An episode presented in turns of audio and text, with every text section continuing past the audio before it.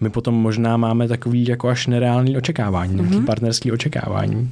Jak s tímhle s tím jako vlastně jak to trošku mm-hmm. jako vybalancovat? To mi jde celou dobu hlavou, co si povídal teďka, mm. že máme nastavený ten práh hrozně vysoko. Mm. Myslím si, že jedna věc je nějaký jako optimální očekávání nebo ideální očekávání a mm, já vlastně nikomu na ně nechci sáhat. Já si říkám jako přejte si, přejte si mít toho nejlepšího partnera pro vás, který jako může být. Ale pojďte ten práh nastavit hodně nízko, protože jinak není šance, že se tam dokoliv dostane. Jo. A, a myslím, že to zase souvisí s tím, že my se zaměřujeme na to, jak ten partner má vypadat a, a máme jako checklisty, co všechno ten člověk má Red dělat. flags a green flags. Přesně, jo. A teďka ještě, a, že, a ty sociální sítě nás tom jako hodně podporujou, jako dobře si vyberte a tohle ne, tohle ne a tak. Já si stojím za, za tím, že kompatibilita není vstup jako podmínka do vztahu. Kompatibilita je kýžený výsledek, když se nám ten vztah podaří. Tak, tohle byla psychoterapeutka Eliška Remešová, s kterou jsme se bavili o duševním zdraví a hlavně o vztazích. Protože vztahy doprovází během života každého z nás a v dnešní době rychle měnícího se světa se mění i ten svět vztahový. Proto s Eliškou zkoumáme lásku jako dovednost, co je to situationship, jak nakládat s pochybnostmi a insecurities v průběhu vztahu, jak vzniká pouto, blízkost a intimita a proč je lepší být milý než mít pravdu a pro mě úplně nový, velmi užitečný koncept vztahové nuly. A spoustu, spoustu dalšího. Tohle bylo tak příjemný povídání, který obsahovalo spoustu praktických věcí, které si člověk může integrovat do života jak osobního, tak partnerského. Věřím, že si tenhle ten poslech fakt užijete. Tak a teď prosím věnujte pár sekund pozornosti parťákům dnešního dílu, kterými jsou kuskk.cz a powerlogy.cz. PowerLogy.cz je značka prémiových biohackingových produktů. Můžete u nich šáhnout skutečně po čemkoliv, ale my jsme si nejvíc oblíbili jejich 8C MCT olej, který se ukazuje, že přináší celou řadu benefitů a je to jeden z nejkvalitnějších olejů a látek obecně, které si do těla můžeme dát. Ukazuje se, že zvyšuje tvorbu ketonu, což je efektivní energetický palivo pro naše buňky, a to i přesto, že nejste v ketóze. Známe jejich zakladatele Dušana Plechtu a víme, že si potrpí na kvalitu a na jejich produktech je to vidět a cítit. Tak určitě navštivte powerlogy.cz nebo klikněte na odkaz v popisku tohle podcastu a pořiďte si 8C MCT olej.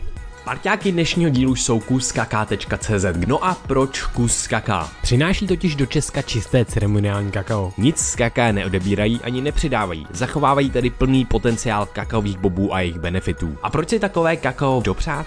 Jak víte, jsme velkými milovníky kakají, kakaových bobů a kvalitní čokolády, protože se ukazuje, že přináší celou řadu benefitů a má velký obsah flavonoidů, polyfenolů a vlastně najdete málo co, co by kakao v tomto ohledu překonalo.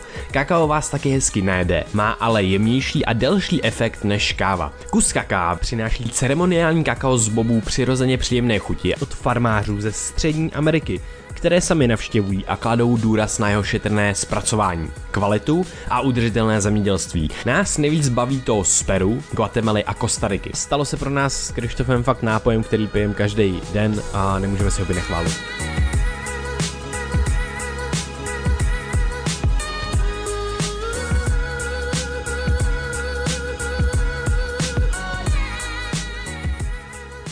Vítejte na podcastu Brain VR. Dneska vás zdravíme z našeho studia a naším hostem je Eliška Remešová. Eliško, vítej u nás na podcastu. Ahoj, zdravím všechny.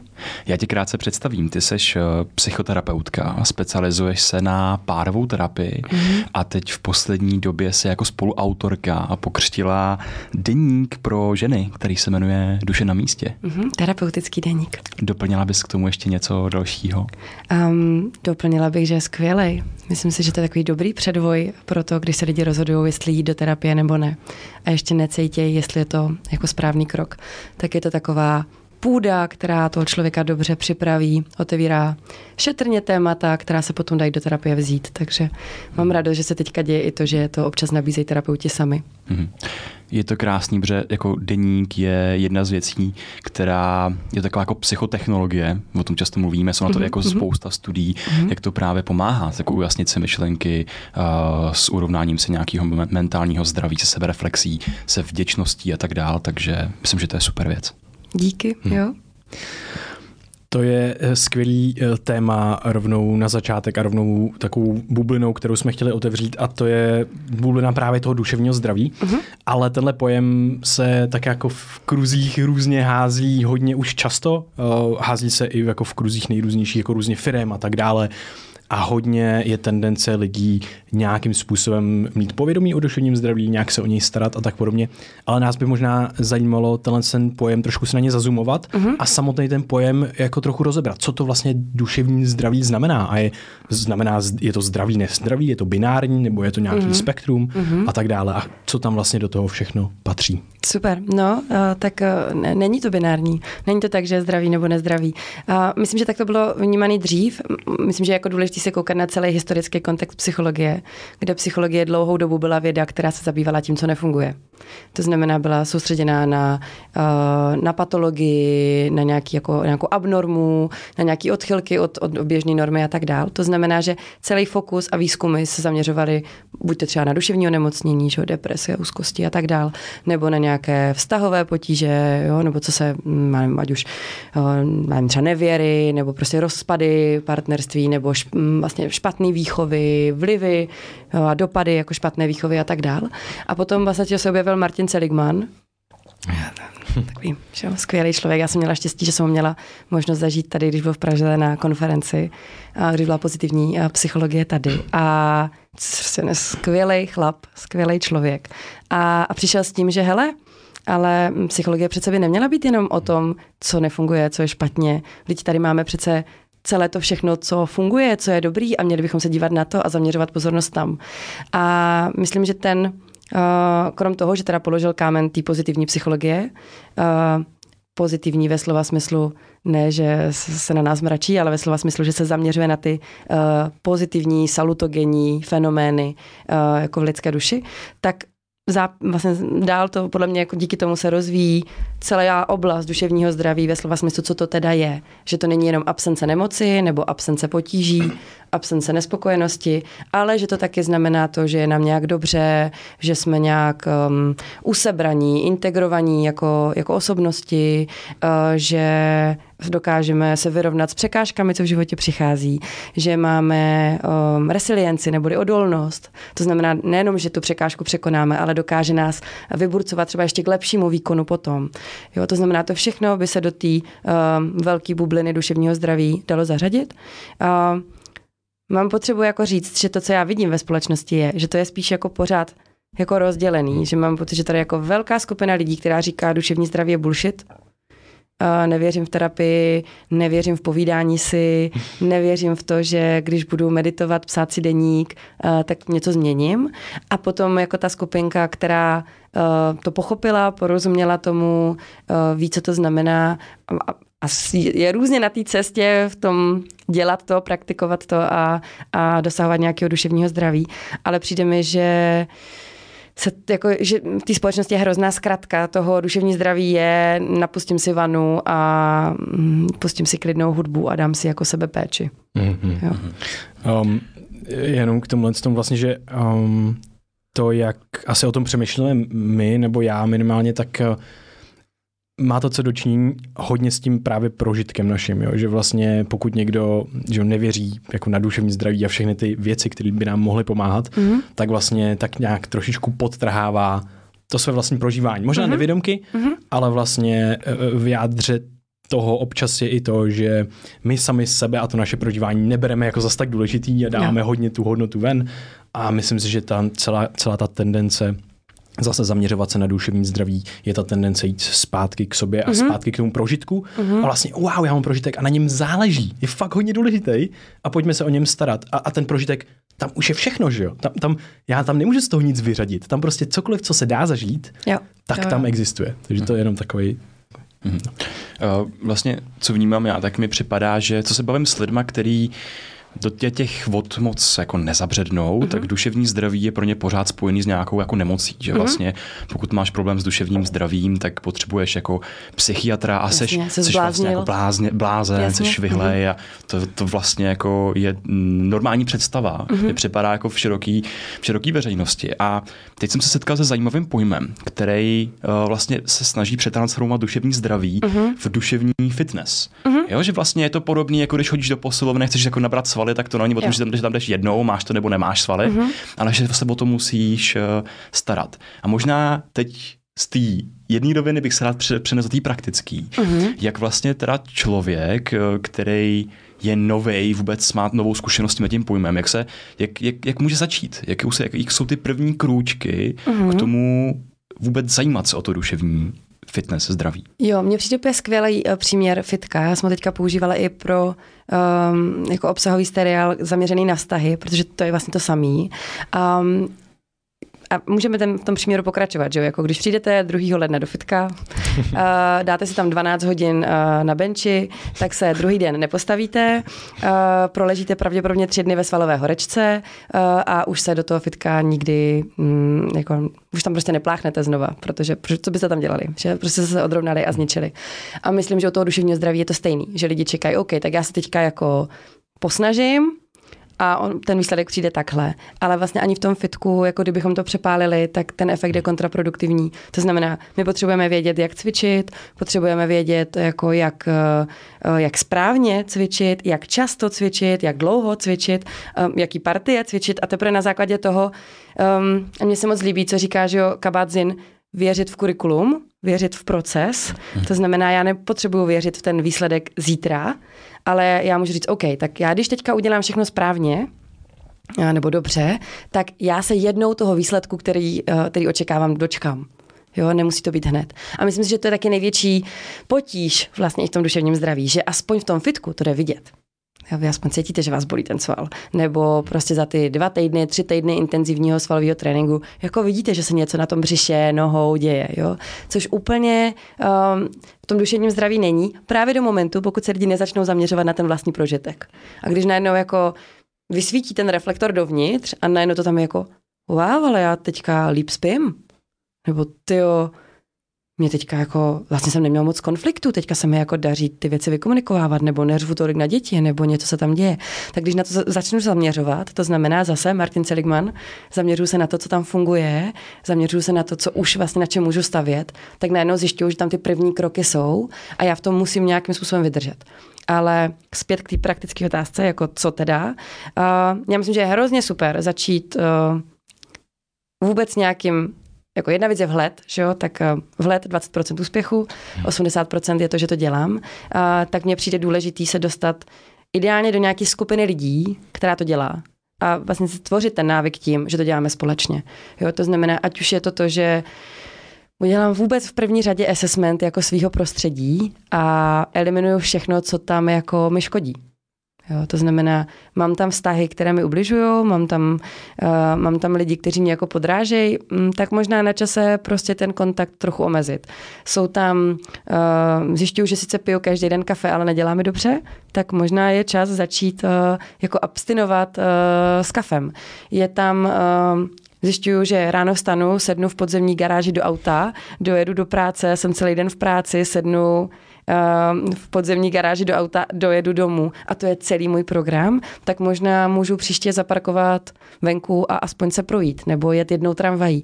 Jo, to znamená, je to vůbec to, že začnu tam ty malé krůčky dělat a všímám si, takový jako inspektor, detektiv, jestli každá ta věc jako přinesla něco dobrýho, prožitkově, anebo vlastně ne.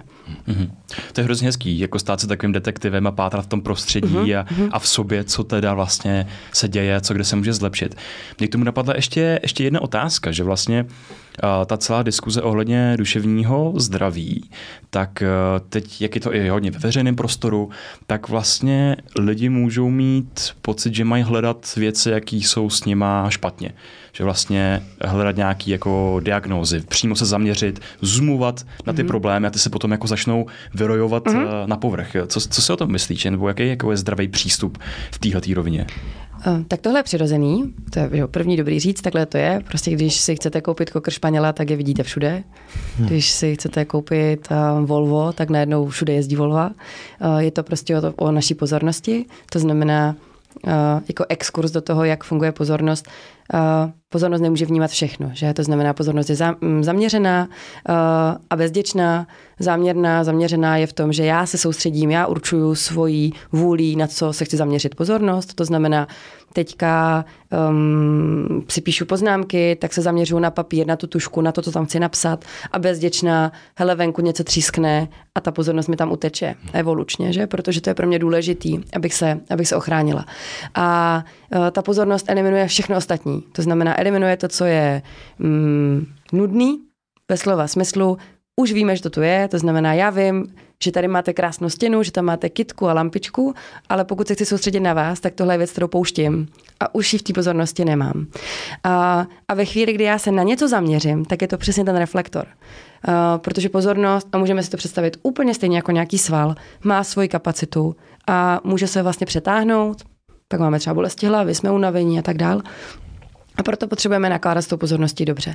A ve chvíli, kdy já si řeknu, já chci něco dělat se svým životem, se svým prožíváním, chci teda být uh, duševně víc fit, tak uh, zaměřuju pozornost na to, co funguje a co nefunguje. A tudíž tam může najednou vyplavit spoustu věcí, které jsem vůbec nevěděla, že se dějou a třeba mi ubližují.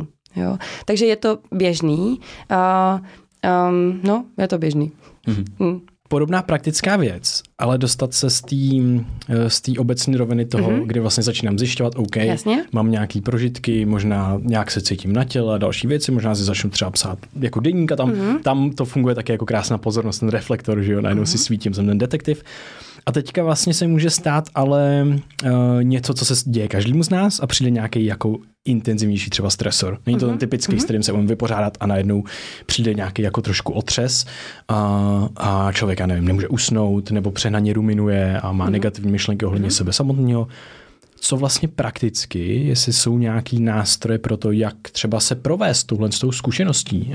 Je, je něco takového, co bychom, mm-hmm. co, či jak se tímhle s tím, jak se s tímhle vypořádat? Moc hezky s tím pracuje KBT, kognitivně behaviorální terapie, že jo, která uh, se to kognitivně behaviorální říká, pracuju s tou kognicí, s, tou, s, tou, s tím myšlenkovým procesem, jak já to interpretuju, jak si to vysvětluji, jaký tomu dávám význam a s tím chováním, jak já vlastně na to reaguju, co já s tím dělám. A, a KBT uh, eh, pracuje například tady, tady s tím, co jsi popsal, uh, třeba i tak, že si dělám jako rozhodovací strom. Jo? Aha, takže to, co se mi teďka děje, ohrožuje mě to nebo neohrožuje? Aha, když mě to ohrožuje, tak je to asi adekvátní. Co s tím můžu dělat? Neohrožuje mě to? Aha, co já můžu dělat jinýho? Jo, abych si od toho odpočinul, abych zaměřil tu pozornost jinam.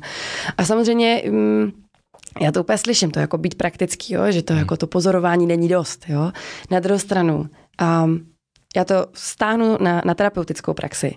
Terapeut se nestává dobrým terapeutem na sezení. Na tom sezení člověk je s tím klientem, je tam prostě ve flow, poslouchá ho a nemá moc prostor se tam zlepšovat. Ten prostor toho zlepšování je mezi tím. Je to to, že já nad tím přemýšlím, že si říkám, to jaký bylo to setkání, na to se potřebuji připravit příště. Ty jo, možná, že jsem vlastně zapomněla tady na tohle věc a potřebuji to víc proskoumat. Možná se k tomu potřebuji víc vrátit. Možná si k tomu potřebuji jako něco dočíst, nějakou literaturu. Možná se o tom potřebuji bavit s nějakým kolegou, který má třeba větší zkušenosti. To znamená, ten progres se vždycky děje mezi těmi setkáními. A úplně stejně je to u těch lidí v terapii. Jsou na té terapii, tam něco prostě říkají, a zase, že jo, ten terapeut je někudy vede a ti lidi odcházejí, jo, jo, jo, ale spoustu věcí ještě dotýká, třeba dva, tři, čtyři hmm. dny, týden, jo, kdy ty věci jako nějak se do sebe zacvakávají, kdy najednou přijde nějaká situace a je to, jo, aha, tohle je to, o čem jsme mluvili, je tam ten vhled najednou, protože jsem to jako prožil. Takže mně přijde, že v té společnosti podceňujeme to přemýšlení, to pozorování těch věcí a říkáme si, ne, já už chci něco dělat, já už chci hmm. prostě těma rukama, těma nohama něco začít dělat, ale přitom uh, ty ruce a nohy jsou super nástroj, ale to nejcennější, co máme, je přesně ten smysl. To, že to můžeme pozorovat, vnímat to, experimentovat s tím, zjišťovat to a na základě toho ty ruce a nohy potom udělají to, co my jim řekneme. Hmm. Jo? Ale tím chci říct, že mi to přijde důležitý, že už to samotný mně přijde jako vlastně jako ta významná část té praxe samotný, že já nad tím začnu přemýšlet, hmm. že se tím začnu zaobírat. Hmm. A mm, jo, já jsem na, mm, na studii, jako když jsem na, na studii, když jsem byla na psychologii, tak jsem měla každý týden jinou nemoc. Jo, bylo to úplně přirozený, prostě jak jsme se to učili, takže jsem každý týden prostě si říkala, já jsem asi depresivní přes těch příznaků. Uh, prostě polovinu mám, jo. A myslím, že i proto je to tak triky pro lidi, protože si přečtete na Google eh, tady soupis 15 eh, věcí, co nějaká nemoc má, vy se najdete ve 13, jenže reálný je, že my těch 13 máme všichni v průběhu nějakého času. Ale je tam strašně moc dalších zákonitostí, které určuje, uh, jestli třeba depresi mám nebo nemám. A proto by to měl dělat někdo jiný, a ne Google nebo like, který si to jako vyhodnotí. A stejně tak je ta praktická věc v tom, jo, že já můžu uh, v tom pozorovacím čase, kdy se mi to ještě neděje, kdy ještě nepřišel ten stresor, si vypsat, co mi funguje. Jo, já si můžu říct, OK, tak mě pomáhají procházky. Je mi dobře, když jsem venku. Je mi dobře, když uh, uh, sázím kitky. Je mi dobře, když jsem prostě, když se hrabu v hlíně. Takže já si to můžu zapsat a udělat si takový svůj tahák a potom, když na mě něco přijde, když se dostanu do nějaké úzkosti, do nějakého stresu, nemůžu usnout, tak uh, tom napětí, kdy ten mozek nefunguje úplně dobře, kdy se vlastně zúží to vědomí, tak mě ten tahák vůbec nenapadne, že jo? Mě nenapadne ty věci, co tam jsou. Ale když vím, že to někde mám, tak se na to podívám, řeknu, aha, OK, tak já teďka nemůžu usnout, tak já se s tím teďka nebudu trápit, prostě už tady ležím hodinu, nemůžu zabrat, tak já jdu teďka něco dělat, protože můj mozek je aktivní a jdu si sepsat eh, všechny kitky, které potřebuju nakoupit, eh, abych je mohla zasadit v dubnu, v květnu. Jo? Tam ten mozek se vlastně pře, jakoby přepne na něco jiného, z toho napětí a úzkosti se přepne do nějaké jako produktivní eh, fáze trochu se unaví a pak já můžu po hodině odložit, jít si zkusit lehnout znova a najednou to je úplně jiná situace, než když tam ležím dvě hodiny a, a nic jsem neudělala. Mm-hmm. To se mi extrémně, extrémně líbí, jak na začátku tak jsem mluvila o tom, používat ty smysly v tom, že vnímáš to prostředí a tam vnímáš, co třeba ti nedělá dobře, kafe a tak dál. A tady najednou jsme u toho designu nějakého prostředí, mm-hmm. že, že o tom mluví Naval Ravikant, že potřebuješ ty mikropauzy během dne, aby tě napadaly třeba nějaký kreativní nápady, mm-hmm. ale mhm. stejně to platí právě i, to, i, o to, i pro to duševní fitko. Mm-hmm. Že nadizajnovat si to, to prostředí tak, abys tam měla tu pauzu, mm-hmm. kde můžeš použít ty nástroje, anebo třeba čumět do blba, kde vlastně ta hlava ten nástroj používá sama což je nějaký jako toulání se mysli a najednou tam ti můžou napadat ty užiteční vhledy, mm-hmm. když přijde potom na tu terapii nebo na to svoje vlastní duševní zdraví. No a to se potom uh, úplně nabízí, jak si tam ty mikropauzy dostat, že? My jsme to teďka mhm. nedávno řešili minulý týden s kamarádem, protože jsme v, v takovém šestitýdenním programu Positive Intelligence od Širzáda Šaminiho a, a je to přesně program zaměřený na duševní fitness. On tam hodně mluví, je, celá ta aplikace je skvěle udělaná, přesně tam jako, je tam gym, člověk tam dělá jako takových jako dvěminutový rap a pětiminutový rap a prostě má tam ty jednotlivé cviky a duševní, ve smyslu meditační, hmm. ve smyslu uh, vědomí pozornosti a tak. A on říká, ale jak si mám jako udělat čas dvě minuty ve tři, když to přijde. A tak jsme říkali, no, tak si to vlastně můžeme dát do kalendáře.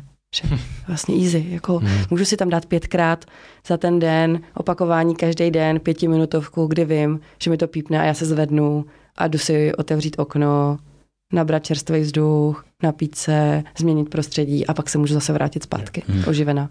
My tomu říkáme, nastavuj si budíky pro svoje budoucí já. Hmm. A tohle se mi připadá takový jeden z těch našich kognitivních eh, biasů, možná toho, že člověk má pocit, jo, já o tom vím, tak já se na to vzpomenu. Jasně. Já to udělám, že jo, budu na tom, teď je to easy, teď je to jenom těch pět minut, dvě minuty a tak, že vlastně to, to jde. A je to hrozně lehký si to říct mm-hmm. a je taky hrozně lehký pro tu mysl na to zapomenout a nedělat to. A, a připadá mi hrozně důležité to, na co se ukázalo vlastně na tu integraci po jakýkoliv vlastně zkušenosti, která může dojít k nějakému vledu, ať je to terapie, ať je to, já nevím, psaní toho denníku, mm-hmm. ať je to dělání té nějaký praxe a všímání z těch věcí a prostě mít ten prostor pro to, ale teďka potřebuji to nechat jako pracovat. Stejně, to je prostě stejně jako já, když se něco učím, tak já to nebudu všechno vidět hned. Já se potřebuji párkrát vyspat, mm. párkrát nechat prostor pro to, aby ten mozek vlastně to zpracovával, i když já tomu aktivně nevěnuju pozornost, protože ten mozek někde tam něco dělá. A to je jako, si myslím, hrozně, hrozně důležitý nechávat prostor tady tím uvědoměním. A neděje se to. Hmm. A já mám takovou jako vsuvku z pracovního kontextu, že já jsem uh, pracovala přes kolik to bylo, jako 8 let interním HR a zbytek času externě jako konzultant doteď. A kolik jako pozornosti se zaměřuje přípravě na začátek něčeho, hmm. nový projekt, integrace, prostě tady jako nový sprinty, jo, no, nový jako bucket list věcí, co se musí dělat, tak se tam jako věnuje spousta energie, kolik času se věnuje zavírání těch věcí. Hmm. Protože se to udělá, dán, maximálně teda jako v těch amerických kulturách se zacinká z nějaký jako prostě na ten, eh, na ten zvonec, že to je hotovo, úspěch, 10 minut radosti, 10 vteřin radosti a jde se dál. Ale že bychom se jako zastavili a řekli, hele, OK, pojďme si dát týden, kdy jako zreflektujeme tu půlroční zkušenost. Jak se nám jako pracovalo společně, jak nám v tom bylo, co byly nějaké jako překážky, které byly fakt těžké, co si z toho můžeme odnést dál. Já mám pocit, že jsme v tom jako, uh, že jo, jde i teďka se všemi těmi, jako teďka, jak jsou všechny ty softwary, umělé inteligence, jak to jenom jako jak houby, že jede. Prostě tady nová na tohle, tady nová na obraz, tady nová na zvuk, tady nová na to. A já si říkám, wow, a kdy bude ten čas, kdy se jako zastavíme a řekneme si, a k čemu nám to všechno teďka bude a jak s tím hmm. budeme fungovat a, a co to s náma dělá a je nám v tom dobře a nemáme napětí a nebojíme se a neohrožuje nás to, že vlastně jako tu reflexi jako lidi vůbec neumíme. Mm-hmm. To je další, že moc rádi přidáváme věci neustále a samozřejmě ten, ten duch doby je hodně jako jet dál, dál, dál. Mm-hmm. A přesně uh, ten nervový systém a, a, a ten, ten, ty, ty, ty hormony a neurotransmitery a tak dále, které reprezentují nějaký to naše nastavení, tak potřebují i tu zpátečku, no, potřebují ruční brzdu, chvilku zastavit, hele, teďka potřebujeme mm-hmm. vydechnout, nadechnout, inspirovat se, to, to nadechnutí, inspirovat se z toho, co jsme prožili, nejenom to, co bude dál. Takže to je taky jako hodně důležité. Je zajímavé, že se to děje že jsem to vlastně si neuvědomil v tom eh, prostředí těch firm, které mm. mají jako ty sprinty a mají mm-hmm. tyhle ty jako věci.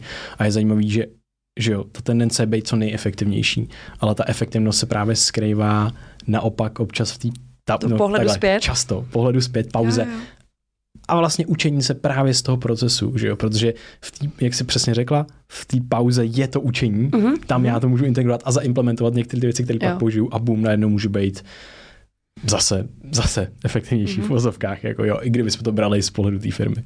Tak to, jo, to a já se jako, mm, budu fér, že třeba agilní firmy to dělají, že ty mají retrospektivy a koukají na to zpětně, ale stejně cítím, že to pro ty lidi je takový jako zdržení.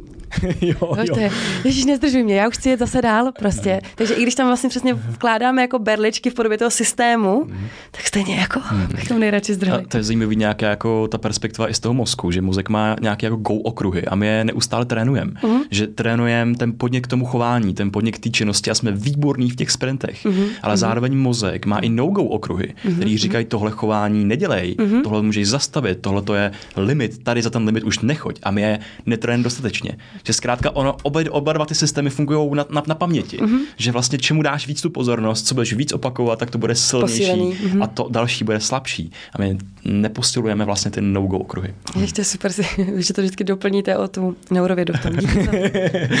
já, bych, já bych se rád posunul teď eh, ke vztahům, mm-hmm. protože uh, zase vrátím se, mně se hrozně líbí to, co jsi fakt na začátku popsala, a to je to skenování toho prostředí kolem. Možná bych se od toho znovu odpíchnul, mm-hmm. že jeden z důležitých faktorů je, jaký moje sociální prostředí. Mm-hmm. My se tady bavíme o duševním fitness, ale vlastně málo se hovoří i o nějakým sociálním fitness. Mm-hmm. A přitom, když přijde na wellness a na lifestyle a tahle ty věci, tak eh, sociální fitness nebo obecně nějaký sociální zdraví, to, jak bohatý a kvalitní máš vztahy kolem, kolem sebe, tak je jako jeden z nejlepších prediktorů pro dlouhověkost, pro, pro zdraví obecně. Mm-hmm. A uh, Valdiger, harvardská studie, ano, zjistit si. Mm-hmm. No, možná klidně to rozeber, to, jo? teď toto studie, co, co říká, abys to ještě jako Posílala, jo, jo, jo. No tak to je jedna, že nejdelší longitudinální studie, která na světě je. Uh, myslím, že už bude mít teďka 100 let. Tuším.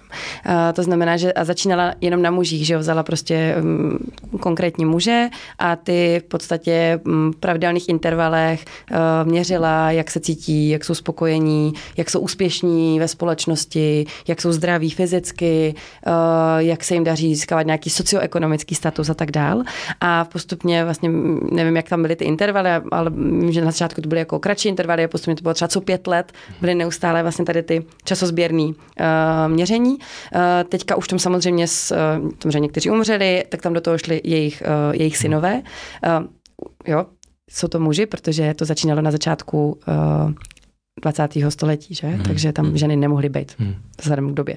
Ale, takže se to pozoruje jenom na mužích. Ale v podstatě se ukázalo, že je úplně jedno, z jakého prostředí jsou, jakou profesi dělají, uh, jakou mají jako nějakou zdravotní výbavu epigenetickou výbavu, tak v podstatě to, co ovlivňovalo, jestli se cítí dobře nebo ne a jak dlouho dožili, souviselo se vztahy. A vlastně Robert Waldinger je teďka, mm, to je vlastně harvardská studia, Robert Waldinger je emeritní profesor a zároveň je uh, teďka jako funkčním ředitelem, protože samozřejmě, jak to trvá takhle dlouho, tak si to ti lidi předávají. Hmm. Tak on je teďka ten poslední, který to má na starosti. Uh, má o tom krásný TED Talk, právě jak vlastně na vztazích stojí naše životní spokojenost. Hmm. A co ta ta doba dneska? Co, dělá, co dělá se vztahma? Že no. Dřív to možná bylo založené na těch komunitách, mm-hmm. potom lokální, ale teď v tom globálním světě, tak co se, myslíš si, že ty vztahy fungují jinak? Myslím, že fungují jinak a myslím, že tam je důležitý ještě jeden aspekt a to je ten, že mm, jako nežili jsme v té době předtím, tak nevíme, nemáme tu zkušenost vlastní, ale uh, vypadá to, že vůbec tu spokojenost neřešili.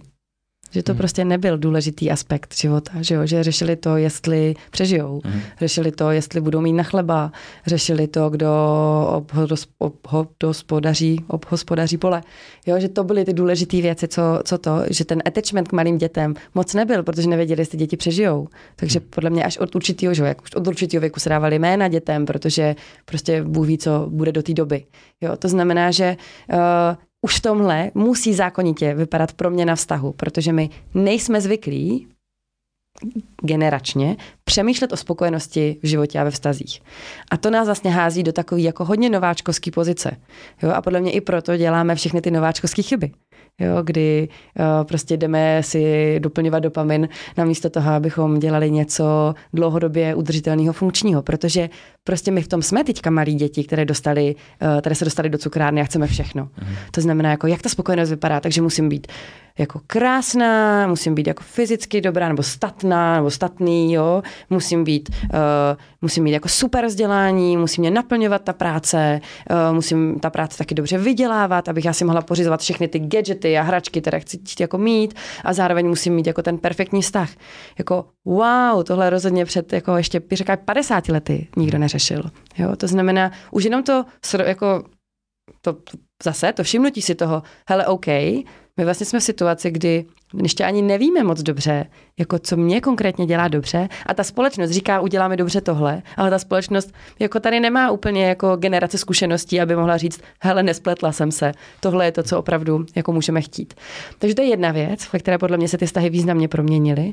A pak, když si zmínil ty komunity, tak uh, jasně, ono to bylo dřív, že vázaný na místo, Uh, myslím, že v mnoha věcech to bylo jednodušší, i tím, že jsme tam neřešili to naplnění tu spokojenost. Prostě ty vztahy byly funkční. Uh, v podstatě se jako neřešilo, jestli někdo si odskočil jinam a vrátil se zpátky, protože ten, uh, ten partnerský vztah třeba, nebo to manželství mělo úplně jinou funkci v té době než teď. Hmm. Um, ale zároveň si nemyslím, že ty komunity jako nejsou. Myslím, že se spíš začínají jako točit kolem jiného těžiště a to jsou nějaké hodnoty. Že vlastně řešíme, chci být, chci mít smečku kolem sebe lidí, kteří přemýšlí podobně o světě, kteří podobným způsobem žijí. A, a vlastně už neřešíme ty vzdálenosti. Už jsme jako radši ochotní sednout do auta a jet jako tři hodiny na výlet za naším kamarádem, co se odstěhoval, uh, protože si s ním rozumíme, než že bychom se chtěli povídat se všemi sousedy v Činžáku. Mm-hmm. Jo? Mě vlastně, to je vlastně zajímavé, že ten, ta stejná tendence být efektivní uh, určitým způsobem uh, v tom nějakém možná pracovním životě a tak, tak se vlastně potom projikuje uh, trošičku do té osobní roviny v tom mm-hmm. smyslu, že uh, já teda přece mám ten omezený čas, takhle už si to více lidí uvědomuje, s čím časem jsme taky začali pracovat trošku jinak v posledních pár stoletích, tak já mám ten omezený čas, takže já mm-hmm. ho budu věnovat těm lidem, což je super, budu ho věnovat těm lidem, s kterými mi dobře a tak mhm. dále. Možná potom filtruju ty lidi, s kterými mi tak dobře není a tak dále, ale uh, potom to může zároveň znamenat, že já jako možná si hůř a hůř nacházím tu komunitu, jo? že mhm. vlastně se najednou ztrácí možná um, ten komunitní aspekt někdy, kdy mám tu partu třeba přátel, nebo prostě víc a víc ty, jsou ty i statistiky, jako hlavně, třeba hlavně muži mají míň a míň jako blízkých přátel, uh-huh. a ženy to mají teda taky, prostě ty statistiky mluví jasně, hlavně to bylo teda uh, z, z Ameriky, z USA, um, ty data, ale je to hustý, protože se to mění na základě jako několika, jenom několika let, nejenom mm. desítek let, tam ten mm. rozdíl jako v rámci velký, dekády se ale, to změní. Ale v rámci dekády se to změní jako výrazným docela způsobem mm. a, a ty samoty vlastně je trošičku víc a je zajímavý, že se to neprojevuje jenom v přátelství, ale mm. projevuje se to i právě v partnerských, mm. v partnerských vztazích. Že tohle eh, je zajímavý a teďka do toho skáče ještě jakoby Tinder a další věci, ale ještě jsem se chtěl zeptat vlastně eh, k tomu, k tomu partnerství, že my potom možná máme takový jako až nereálný očekávání, mm-hmm. nějaký partnerský očekávání. Jak s tímhle s tím jako vlastně jak to trošku mm-hmm. jako vybalancovat? To mi jde celou dobu hlavou, co si povídal teďka, mm. že máme nastavený ten práh hrozně vysoko. Mm. Myslím si, že jedna věc je nějaký jako optimální očekávání nebo ideální očekávání a mm, já vlastně nikomu na ně nechci sáhat. Já si říkám jako přejte si, přejte si mít toho nejlepšího partnera pro vás, který jako může být. Ale pojďte ten práh nastavit hodně nízko, protože jinak není šance, že se tam dokoliv dostane. Jo. A, a myslím, že to zase souvisí s tím, že my se zaměřujeme na to, jak ten partner má vypadat a, a máme jako checklisty, co všechno ten člověk má Red dělat. flags a green flags. Přesně, jo. A teďka ještě, a, že, a ty sociální sítě nás tom jako hodně podporujou, jako dobře si vyberte a tohle ne, tohle ne a tak. A, a já ráda prostě, mm, já si stojím za, za tím, že kompatibilita není vstup jako podmínka do vztahu. Kompatibilita je jako kýžený výsledek, mm. když se nám ten vztah podaří. To je hustý, to je jo. super. A myslím, že to je vlastně to, že se ta paradigma musí úplně přehodit. Jo? Protože ve chvíli, kdy já budu se snažit naplňovat ten checklist, já vždycky narazím na prostě položku, co tam nebude. A to problematický v té dnešní době je, že my těch jako nároků, nebo těch, mm, my tomu s mým mužem říkáme jako kompasu, máme strašně moc. Jo? To znamená, já když mám jeden kompas, tak já jdu podle toho jednoho kompasu nějakým směrem a vím, že jdu dobře. Ve chvíli, kdy mám prostě těch kompasů 10 a každý ten kompas, jako by ta, ta severka míří jinam, ve slova smyslu, tady, abych byl úspěšný v práci, tady, abych byl, jako měl dobrý partnerský vztah, tady, abych měl jako dobré zdraví, abych chodil na všechny prevence, a tak dál. Tady, aby se mi dařil dělat můj koníček, abych uh, prostě mohla hrát šachy, nebo abych mohla chodit, uh, uh, nevím, do toho fitka, nebo abych um, se tady rozvíjela umělecky, protože přece kdo nechodí do divadla, tak není přece intelektuál, takže já ještě musím chodit do divadla. že najednou mám prostě tady jako 15 kompasů a když já se budu dívat na všech 15 kompasů najednou, uh, tak já neudělám krok. Protože udělám krok tady a čtyři začnou pípat, hej, zdálo se od svého cíle, danger, otoč se. Jo, a vlastně jediné, co budeme dělat, je, že se jako dostáváme do téhle paralýzy, kdy nevíme, kterým směrem zaměřit tu pozornost, protože všechno volá. Jo. A mě v tom pomáhá jedna věc, a hodně to často říkám i klientům, hele, všechno je fáze. Že to znamená, já nemusím mít 15 kompasů zapnutých na jednou. To, že teďka na chvíli vypnu kompas koníčky, neznamená, že jsem o ně přišla, neznamená to, že jsem jiný člověk. Prostě jenom teďka aktuálně je to vypnutý. Prostě taky nezapínáme všechny spotřebiče, které máme doma najednou. Taky nejede pračka, mixér, myčka, vysavač. A kdyby se to stalo, tak co se stane?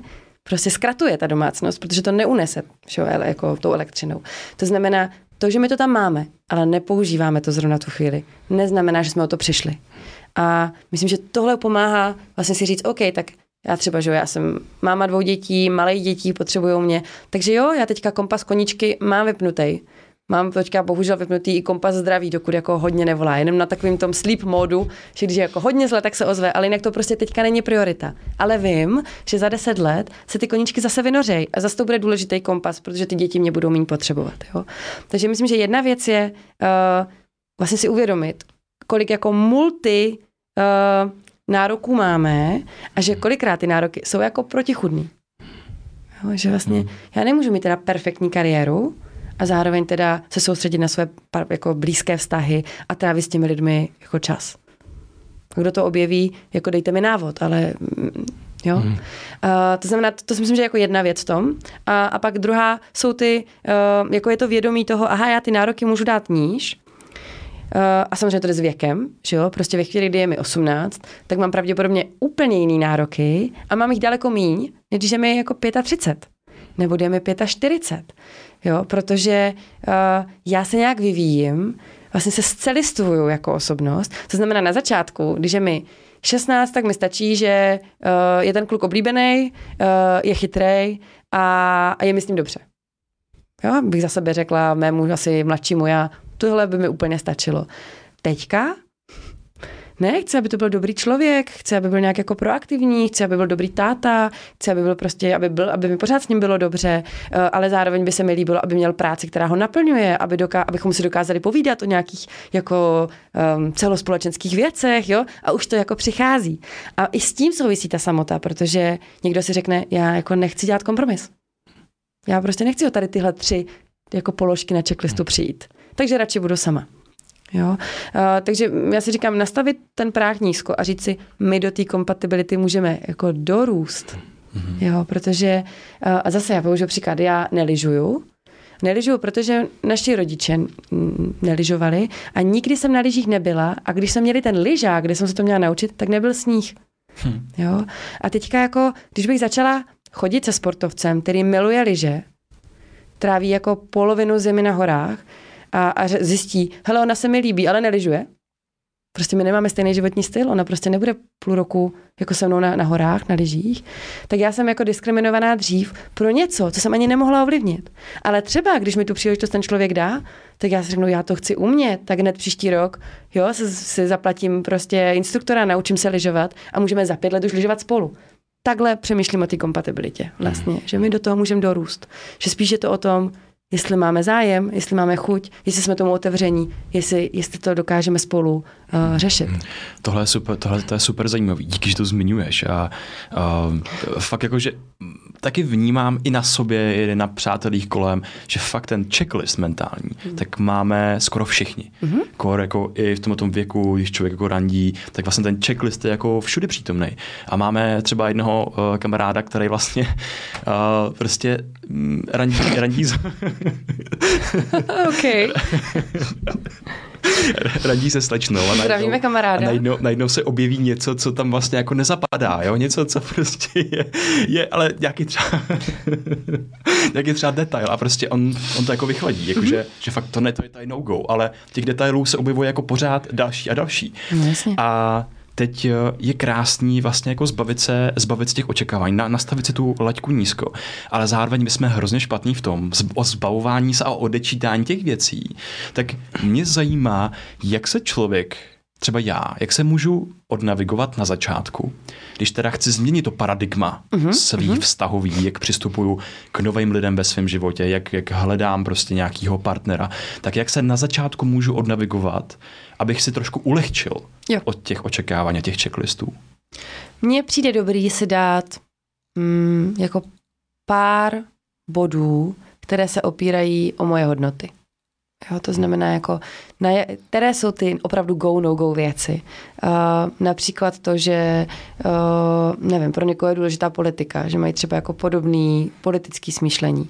Uh, pro někoho to může být právě ten životní styl. Jo, že hele, trávím každý den trénováním na maraton. Uh, já nemůžu být vedle někoho, kdo nechce chodit na výlety, nerad sportuje, nemá legíny, nemá sportovní tenisky ani. Jo? Takže pro někoho může být třeba sport důležitá hodnota. Pro někoho jiného to může být uh, třeba to, jestli jí nebo nejí maso. Jo, hmm. nevím. To znamená jako opravdu se podívat na to, OK, co jsou ty jako tři, třeba tři klíčové věci pro mě v této životní fázi, které já potřebuju. Jo? A na základě těchto tří věcí já si řeknu, hele, když tohle má, tak je to v pohodě, já to jdu zkusit. Jo? Protože já myslím, že je hrozně důležitý do vztahu jít s tím, že do něho jdu, že do něho jako jdu oběma nohama. Ne, že jednou nohou jsem pořád venku. A to je to, co ty checklisty dělají. Že já mám jednu nohu venku a říkám, a já tady pořád vlastně vážím a jakmile to jako trošku převáží na tu druhou stranu, tak já rychle prchám. Jo? Jenže já to rozhodnutí přece můžu změnit vždycky. Jako nežijeme v tom 19., 18., 20. století, kdy prostě e, práce a partner bylo něco, co jste si prostě hold e, vybrali, nebo vám bylo vybráno do 20 a zůstalo vám to do konce života. Jo? Ne, my to můžeme změnit a můžeme s někým být pět let. A je to úplně v pořádku, když potom dojdeme k tomu, že to jako nevyšlo. Jo? Myslím, že se jako taky podceňuje i to, že máme tady takový jako kult, že ten vztah, do kterého jdeme, musí být ten jediný a správný, já nevím co všechno. Jako jo, bylo by to hezký, ale pojďme být jako víc realistit v tom a říct si, tak jo, já do toho jdu a do, do té doby, dokud se jedno z těchto tří věcí nezatřese, tak to nespochybnuju. A že máme rozdíly, OK, tak je pojďme pozorovat, pojďme si toho zase všímat, pojďme být zvídaví vůči tomu. Jako když přijedeme do Španělska na dovolenou, uh, a zjistíme, že oni tam večeřejí uh, v 9, 10 večer, tak si taky neřekneme, ty to jsou kreténi, oni nevečeřejí v 6. že? Prostě tam jsme a říkáme si, hm, to je hustý, oni večeřejí v 10. A co dělají teda v 6? Jo, aha, oni takhle jako odpočívají a pak se jako všichni potkají. Jako to, co máme zapnutý, když jdeme cestovat, je ta zvídavá mysl že vlastně to chce, super, jak kývete oba najednou. vlastně jdeme to, jdeme to objevovat, že jo? A zajímá nás všechno, zajímá nás, jako jaký je to kafe tam, jaký je tam uh, život večer, jak tam vypadá jako život na ulici, uh, co tam jsou nějaký tradice, jaké je typické jídlo, jaká je typická hudba. Všechno nás zajímá. A, a nesrovnáváme to v tu chvíli, no já to mám úplně jinak doma a takhle to je špatně. A tohle, když bychom dokázali jako trošku si půjčit do těch vztahů a říct si, OK, takže já, Eliška, mám svoji kulturu, o tom moc hezky mluví právě jako Rachel Frumin, která říká jako pojďme být jako zvídaví a pozorovat kulturu toho druhého člověka. Jo, a aha, ty seš takovejhle a ty to máš takhle jinak. Aha, proč to máš takhle jinak? Jo, tohle ty děláš, tohle tě k tomu vedlo, mm, to je zajímavý, mm, to bych možná mohla taky dělat jinak, jo, že najednou to vlastně přináší tu společnou řeč. A teprve, když se jeden z těch tří, těch pilířů, co jsme si řekli, těch, těch tří důležitých věcí jako zatřese, tak to není a signál utíkám pryč, ale je to, hele, tyhle tři věci jsou pro mě hodně důležitý a jedna z nich se teďka otřásá základech. Je to pro tebe taky teda vlastně důležitý? Nebo se něco změnilo? Nebo jsme se my už někam změnili? Jsou pořád tyhle tři pro nás důležitý? A nebo už jsme spolu dlouho a možná jsme už někde jinde? Jo? Takže myslím, že i to pracovat s tím, že je to jako proměnlivý a že my s tím můžeme hejbat, je jako hrozně důležitý. Tohle to mi připadá strašně důležitý a ještě to, co zažívám já, to zažívá i moje okolí, tak uh, hodně věcí je teďka vzhledových. Že ten mm-hmm. vzhled teďka Instantní. na začátku mm-hmm. je prostě primární vlastně věm a hodně ho vnímáme. A ono člověk si může říct, jo, tak to je povrchní, tak to třeba nebudu tolik vnímat, ale ono to přece jenom jako ob, úplně občas jako nejde. Prostě člověku se musí nějak někdo jako, nějak jako líbit. Mm-hmm a ono to ve skutečnosti není až tak povrchní, ono to signalizuje nějaký zdraví a dobrý jeans a takovýhle jako věci, ale to, tu, tu radu, kterou jsem někde jako, která mi hodně pomohla, kterou jsem někde přečet a je hrozně zajímavá, že u mužů ty vlastně ten vhled dávají docela jako do popřední a že by si měli snížit laťku toho vhledu, vzhledu, vzhledu, laťku toho vzhledu, vzhledy jsou důležitý. Laťku toho vzhledu vlastně hlavně na, zača- jako hlavně na začátku, protože tím vlastně se otevírají a pak už prostě ta zvídavost a všechny ta fáze, co teďka si popisovala, všechny ty jako mm-hmm. další věci. Ale vlastně ten vůbec jako začátek, to si to dovolit a tu laťku si taky snížit. A u žen ty zase mají tendenci třeba ten vzhled taky řeší samozřejmě, ale vlastně tam potom hodně řeší třeba to, jestli se s ním dá jakoby mluvit na začátku a tak. A ten týpek může být prostě neschopný na začátku. Mm-hmm. A fakt jakoby mm-hmm. těžko se mu mluví, jako třeba nervózní a další jako věci. A ta rada zase pro ně je, hele, tu laťku si snížit právě v té třeba komunikaci v tom prvním rande. Hej, třeba byl nervózní tohle, tohle, tohle. Třeba se to zlepší a můžeme to jako stejně budovat. Mm-hmm. Takže jsou takový jako dva pro že to trošičku, trošičku se to jako liší, si myslím. A tohle to mi hrozně moc pomohlo a hrozně moc pomáhá ta zvídavost a je zajímavé, jak se zmínila s tím cestováním. Že i já, kdybych měl potkat slečnu, když cestuju, tak vlastně je tam daleko víc zájmu a zvědavosti, Aha. Než když potkávám jako Češku, která bydlí v Praze jako já. No a ty jsi ve svém prostředí a tudíž tam jede ten výkonný mod a ne tak. ten zvídavý mod. To je hrozně fascinující. Takže mm-hmm. to si odnesu, že budu ke všem teďka přistupovat, jako že jsou Cizí z, země.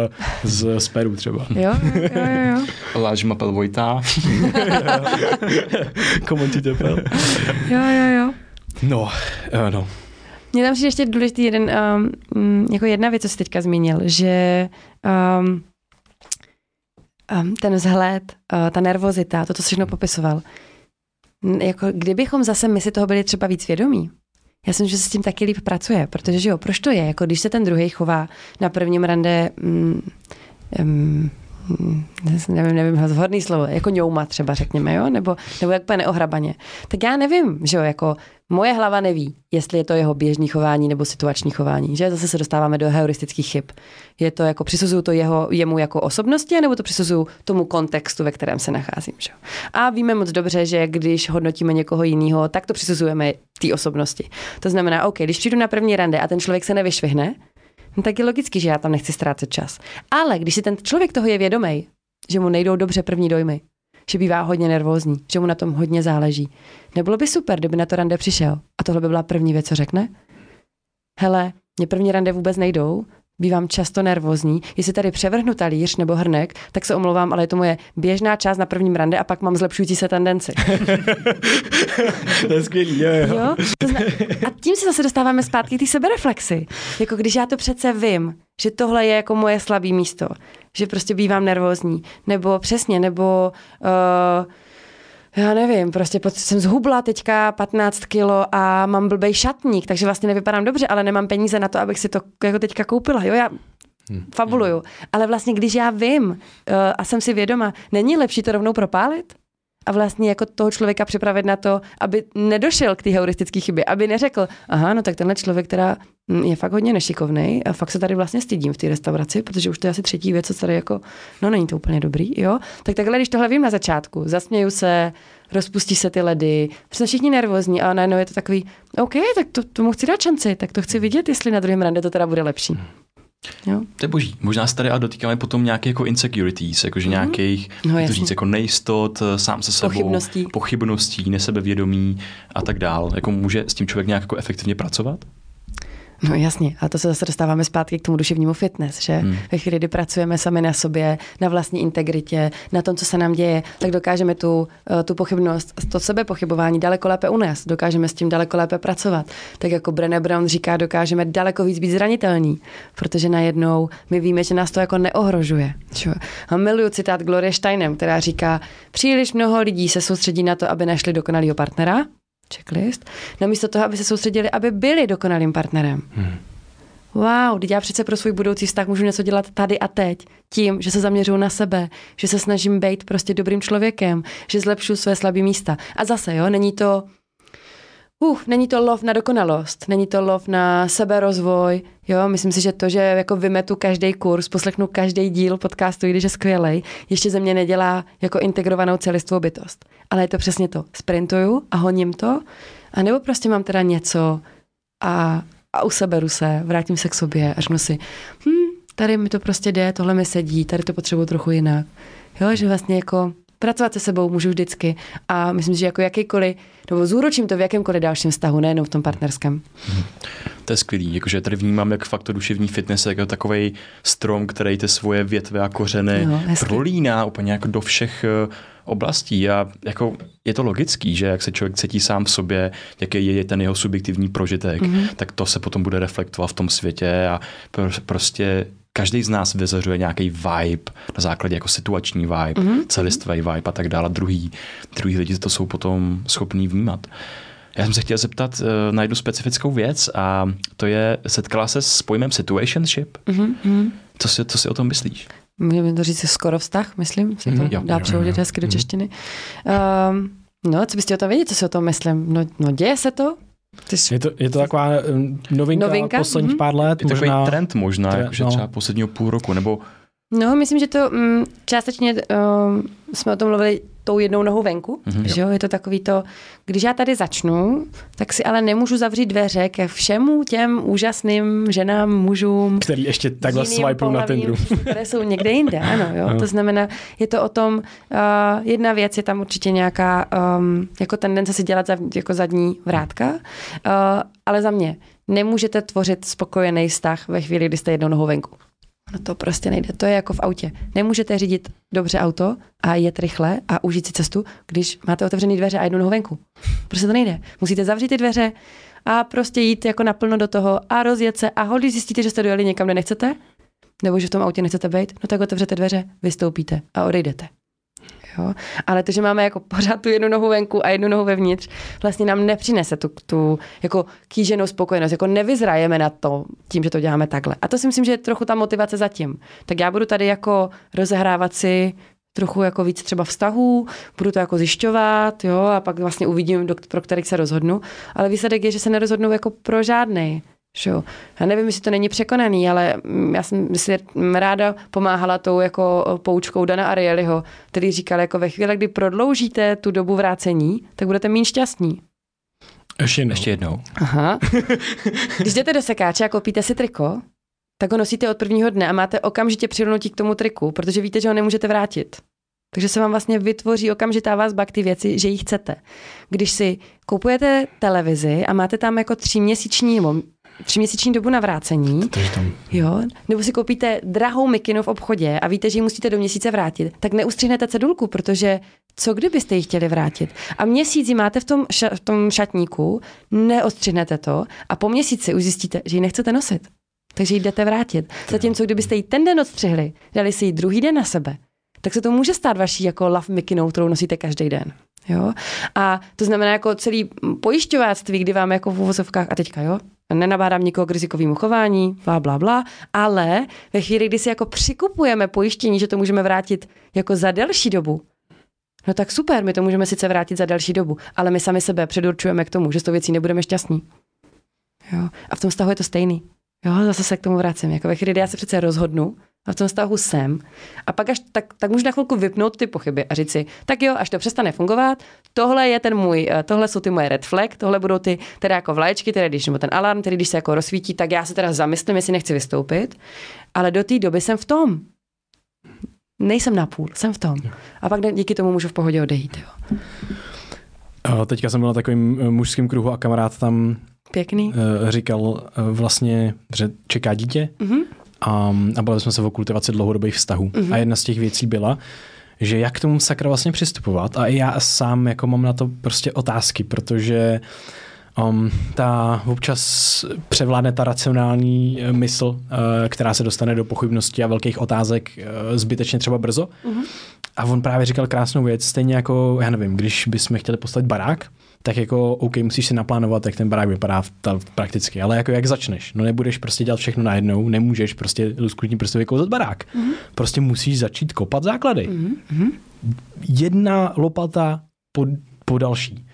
A stejně tak vlastně říkal, že on přistupuje k tomu vztahu, nebo tak ob- obecně, že si myslí, že vlastně to je pro tu kultivaci hrozně důležitý, to dlouhodobý vztahu. Vlastně v některých, ve většině, ve většině případů vlastně myslet krátkodobě, v týdnech až měsících a samozřejmě tam má mít tu reflexi a že plánuju s tím člověkem třeba jako život a tak dále, ale ptám se, hele, je mi teďka dobře v tom, chci v tom pokračovat a chci pokračovat v tom budování toho vztahu a to myslím, to jako mi hra, hrozně vlastně pomohlo, že tam najednou já nemusím mít tu nohu zpátky, protože já v tom jsem. Jo, nehledáš být- partnera na život. Přesně tak. Hledáš partnera na životní fázi, ve které jsi Ano. teď. Ano, ano, ano. A tohle, co si myslím, že jako hrozně lidem a mě samotnému jako občas potom hází vidle do toho, eh, do toho procesu, no. Mhm, Mm-hmm. Že potom to budování je moc těžší, když máš v hlavě nějaký zámek, prostě, který jako ten je nereálný, že jo, A nikdy teďka. to tak nevypadá, prostě. Přesně tak. Já si to radši vzdám rovnou, protože to ještě takhle nevypadá. Jo, jo, jo. Jo. A myslím, že ještě další věc, co s tím hraje roli, je um, jako samozřejmě ta jako neochota, ne, neschopnost se jako zavázat. Jo, že jedna věc jsou ty checklisty, to je, že to je zamířený na, na toho člověka venku, na toho, se kterým budu nebo nebudu, ale pak je to vevnitř, jako, jako o jakou vlastně svobodu přijdu. Jo, a myslím, že tam jako je velký strach ze závazků, uh, že vlastně ve chvíli, kdy najednou v tom vztahu budu, tak, uh, tak něco nebudu moct. Něco nebudu moc dělat, o něco přijdu. Jo, to jako velký slavný FOMO. Mhm. Jako o co všechno přijdu, když začnu tady s holkou jako teďka bydlet. Jo? A to znamená, že uh, a zase, jako jasně, já v tom můžu jako bejt a najat si to teda takhle, anebo si ten narrativ můžu přehodit a říct, dobře, jak já to můžu udělat, abych zůstal svobodný ve vztahu. Co já můžu udělat? Co já potřebuju pro to, abych v tom vztahu mohl volně dýchat, dělat, co chci, expandovat, rozvíjet se, tvořit, a cítit to jako tu dobrou energii sám v sobě a přitom mít to krásné, co na tom vztahu je, a to je to jako bezpečný přilnutí k někomu. Ten attachment, to, že já mám někoho, kdo tady je a je pozorovatelem mýho života, ať se mi děje dobrý nebo špatné věci. Kam můžu složit hlavu ve chvíli, kdy je mi špatně. To já myslím, že je hodně rozšířený. Jako Mhm. mm. ta, ten problém převzít zodpovědnost za ten vztah, do kterého vstupuješ. Jo. Že s tím má hodně lidí problém. Ty se teď dotkla té blízkosti. Mhm. A když už překonám všechny ty první kroky, o kterých jsme se bavili, tak jak vzniká taková blízkost? Jak, jak jim člověk může navázat s tím druhým člověkem? Mhm. To je... A teď, OK, teď ne- nemusíme jenom být v partnerských vztazích, Jo, ale jo, jasně. přátelský, partnerský vztahy. No, tak uh, přemýšlím, to je super otázka, přemýšlím, jak ta blízkost vzniká. No, myslím, že vzniká z toho, že cítíme, uh, já myslím, že um, první věc, co dává smysl říct, je, že tam je nějaká jako horolezecká uh, trasa, že jo. Ono to vlastně vzniká tak, že já se postupně přicvakávám. Jo, když jo, vytváříte uh, tu první lezeckou trasu pro to, aby ostatní mohli jet, tak, tak ne, nelezete až nahoru a tam to nacvaknete to lano, že jdete prostě po skobách. To znamená, jako uděláte první krok, ono to jako je dobrý, tak zase vytvoříte druhý krok, ono je to dobrý. Samozřejmě pomůžou hormony, že jo, pomůže to, že jako najednou se děje ta chemická bouře v těle. Uh, já vždycky používám takový směšný příklad uh, s Vánočkou. Já nejím rozinky. Nevím, jak to máte. Já taky ne. No? Hm. A teďka, jo, když bychom byli na rande, tak si řekneme, oh, Ježíš, ty taky nemáš rád rozinky. No tak to, ježiš, to jsme k sobě úplně, to úplně k sobě patříme, protože oba dva prostě nejíme rozinky, takže si budeme kupovat nerozinkovou vánočku a budeme si to užívat. Jo? Ty máš rád rozinky? Já jo. No a vidíš, oh, tak to je skvělé, ty budeš vždycky vybírat ty rozinky z tými vánočky. Já už nikdy nebudu odkázaná, že je musím vybírat já, protože budeš vydloubávat ty a sníže ty. Jo? Takhle fungujeme na začátku vztahu je vlastně úplně jedno, co ten druhý dělá.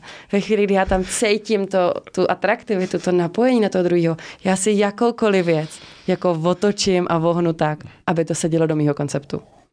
Aby to se dělo do toho, že jsme si souzení, že k sobě patříme, že jsme meč. Je to ten úplně samý efekt, jako když si na začátku píšeš a teď ty hormony ti z toho udělají to, že wow. wow, to je super, to myslí přesně tím způsobem, jakým já si myslím, že vlastně jo. máš vztah sám se sebou jo, víc, přesně. než s tím druhým člověkem. No jasně. Mhm. Uh,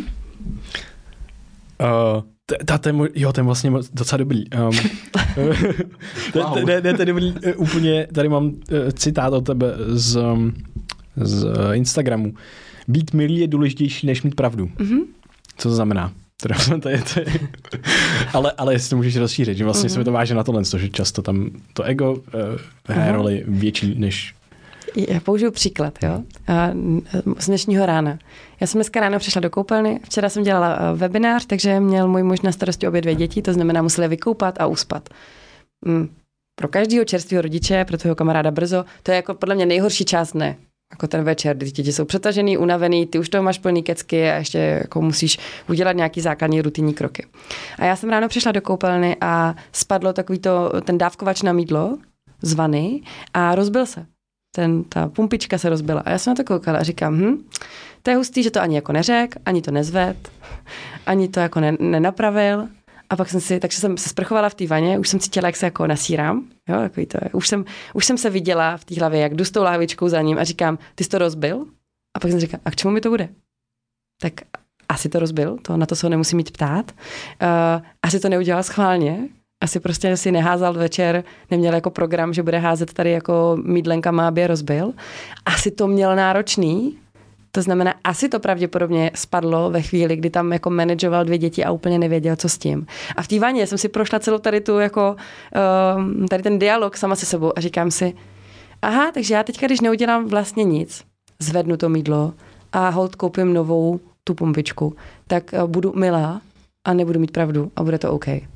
Uh, protože by to byl úplně zbytečný konflikt, zbytečně bych ho naštvala, protože co by mi na to řekl? No tak co jsem měl dělat, když ty jsi měla webinář?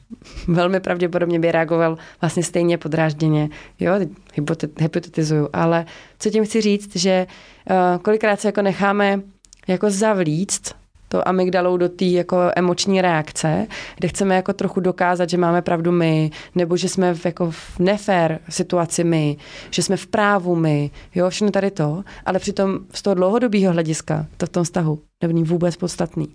A, a já to často doplňuju, že ve chvíli, kdy jeden, eh, jeden z partnerů vyhraje, protože měl pravdu, nějaký hadce, tak prohrajou oba. Mm-hmm. Protože jestli mm-hmm já cítím, že jsem vyhrála a ty cítíš, že jsi prohrál, tak tě to zákonitě oddálí ode mě. A jestli tě to oddálí ode mě, tak, eh, tak ztrácíme to napojení a ztrácíme to pouto mezi sebou. Takže to zase to vrací k té práci se sebou. Jo? Jasně, kdybych se špatně vyspala, tak pravděpodobně tam s tou mídlenkou jako naběhnu a užiju si to, že si můžu spálit žáhu. Já jsem měla víc mentální kapacity ráno, takže jsem si mohla to v té sprše jako projít sama a, a byla jsem OK s tím, že jsem tu mídlenku zvedla nemusím to řešit. Jo? Ale myslím, že mm, to daný zase to, já si to vysvětluji tak, že to daný tou společností, že ta společnost přemýšlí uh, tou jako výkonnostní hlavou, že přemýšlí tím, že prostě jsou dobře informace, dobře jsou fakta a dobře úspěch a uh, dobře nějaký jako um, achievement, dosažení. A, a není dobře jako být, mít se dobře, mít hezký vztah, být dobrým tátou, dobrou mámou, být dobrým kamarádem, dobrou kamarádkou, být dobrým občanem, být jako nápomocným. Tohle jako všichni tak nějak jako víme, ale když přijde dilema mezi tím a tím výkonem, tak většina lidí zvolí výkon. Jo? A myslím, že v tom to je, takže je to zase jako, myslím, že v těch stazích je důležité vytvářet ten jako mikrosvět náš, ten mikroprostor, kde laskavost je víc než pravda. Hmm. Protože ta pravda nám tam bude úplně k ničemu. Zas mě to vede k takovým tomu existenciálním módu mm-hmm. trošku více kultivovat. A jenom jsem si tady vzpomněl to v, tom, v tom konfliktu, jak jsem si vzpomněl na jednu věc, kterou jsem čet, eh, myslím, že to bylo od Esther Perel mm-hmm.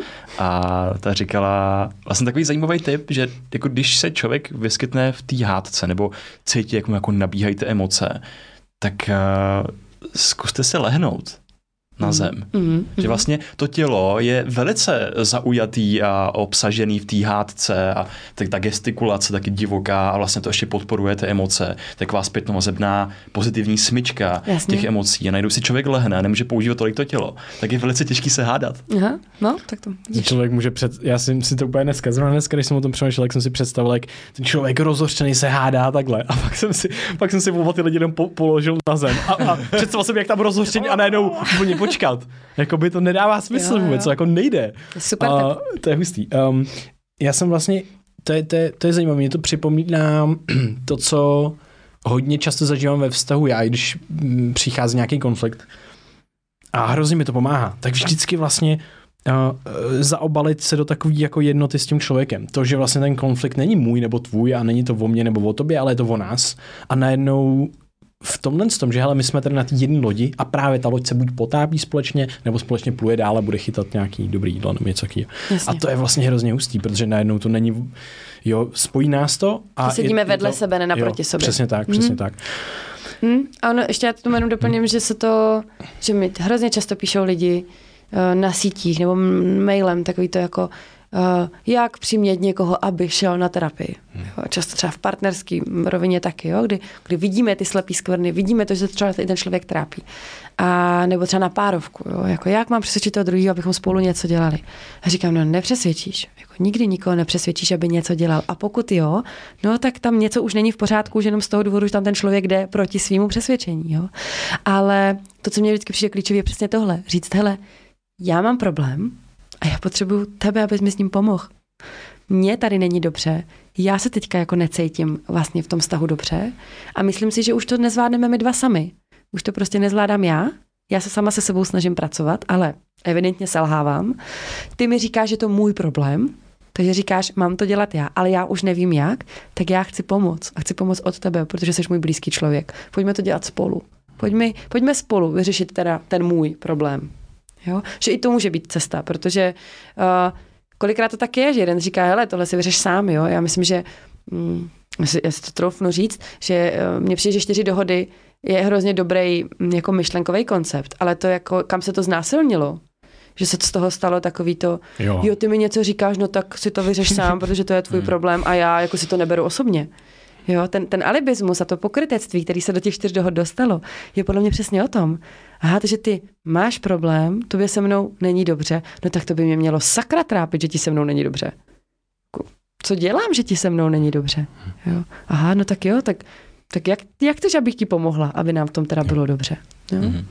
To téma pomoci, to je, to je hodně velký téma. Teď si vypůjčím tvůj citát z přednášky a to je, že neučíme lidi, jak si pomáhat navzájem. Mm. Že, myslím, že jsi to taky zmínila ty, že v těch knihovnách tak jsou ty kategorie těch self-help. To, mm. to prostě hledáš seberozvoj a tak dál, ale už tam nejsou ty kategorie jako help others. Mm. Že nemáme ty skills, nevíme, jak pomáhat těm druhým lidem a když je někomu úzko, tak často nevíme, jak reagovat. Jasně. Chybí nám ta výbava, jsme nervózní a potom spadneme do nějakého módu, který vlastně není úplně tak užitečný. Jako třeba takže, rady a další. Takže jak tu, jak tu být pro druhý mm-hmm. lidi? Mm-hmm. No, mm, vrátím se k Brené Brown. Možná znáte její video on empathy. A mm, doporučuji to jako kreslený, asi dvouminutový video. A, a myslím, že to, to celý vystihuje, že ta pointa je v tom, když je někomu špatně, tak ona to ilustruje do toho, že to je ta černá díra, do které ten člověk spadne, ta jáma, ve které je sám. A já používám vlastně často příklad z bouří. Prostě když v létě je bouřka a vy se dostanete do bouře a zmoknete, tak vás nezajímá, že jste si mohli vzít dešník. Velmi pravděpodobně víte, že jednou uschnete. Jo? Ale to, co v tu chvíli potřebujete, je, že někdo přijde a hodí na vás deku. Prostě vás obejme, dá vám čaj do ruky, řekne pojď. Jo? A, a tam v tom, v tom videu vlastně přijde jako jiný zvíře za tou liškou, to je medvěd, který přijde za tou liškou, do té díry dolů a říká, já vím, je tu tma, je to tady těžký. Jo? A pak se tam objeví z vrchu srnka a říká, jo, ty máš problém, jo, aha, chceš sandwich? Jo, tak je to video, fakt ho doporučuji, myslím, že vystihuje za mě všechno. Myslím, že ta první podmínka k tomu, abych mohla pomoct druhému je, já se musím jako namočit. Já se musím do té jeho špíny namočit taky. A to je to, proč je to těžký. Proč vlastně nechcem. Protože když vidíme někoho, kdo a, jako pláče nebo je nešťastný, tak mě to jako, se mnou to něco dělá. Ve mně, v těle se mi něco děje, že jo, ty zrcadlové neurony tam začnou fungovat a já jsem si říkám, uh, mě vlastně nechci, aby mi teďka bylo dobře, já mám super období, mám krásný den, uh, daří se mi, já vlastně se nechci teďka tady mořit v těch sračkách, já vím, jak je mi v tom nepříjemně, tak já to nechci dělat, jo, ale že mi na tom vztahu záleží a já udělám takový to, uf, jo, tak já se tady vedle tebe sednu. A to stačí kolikrát. Jo, že vlastně stačí to, že já s tím člověkem v tom jsem, že mu neradím, netahám ho ven. Jo, já když, když dělám krizovou intervenci a snažím se právě, že jo, na, na té konferenci to byla jako emoční první pomoc, že krizová intervence zní tak uh, jako možná příliš, jo. Takže emoční první pomoc jiným lidem. Uh, tak uh, mi lidi říkají, no ale přece, když já to budu jako rozmatlávat, tak ten člověk tam bude díl. A říkám, no, to, to když mu jako z toho vytáhnete, tak on tam nespadne znova. Jo, jakože my vlastně potřebujeme nejdřív, takže zase je to ten paradox, že my musíme jít jako do protivky, takže já si tam jdu za ním, budu tam s ním v tom a až on se připraví, až on to opláče, odtruchlí, um, setřepe, přestane se bát, získá zase trošku síly, vlastně přizpůsobí se, že zase věříme tomu procesu, věříme tomu, že ten člověk jako plakat nedovedeme do nekonečna. Vysílí nás to. Naštvaný neumíme být do nekonečna vysílí nás to, je to energeticky náročné. Uh, nedokážeme uh, jakoby mít permanentně strach, protože strach nás svazuje. Zase je, to, zase je to energeticky náročný. To znamená, dřív nebo později ten člověk dojde zase zpátky do nějaký homeostázy.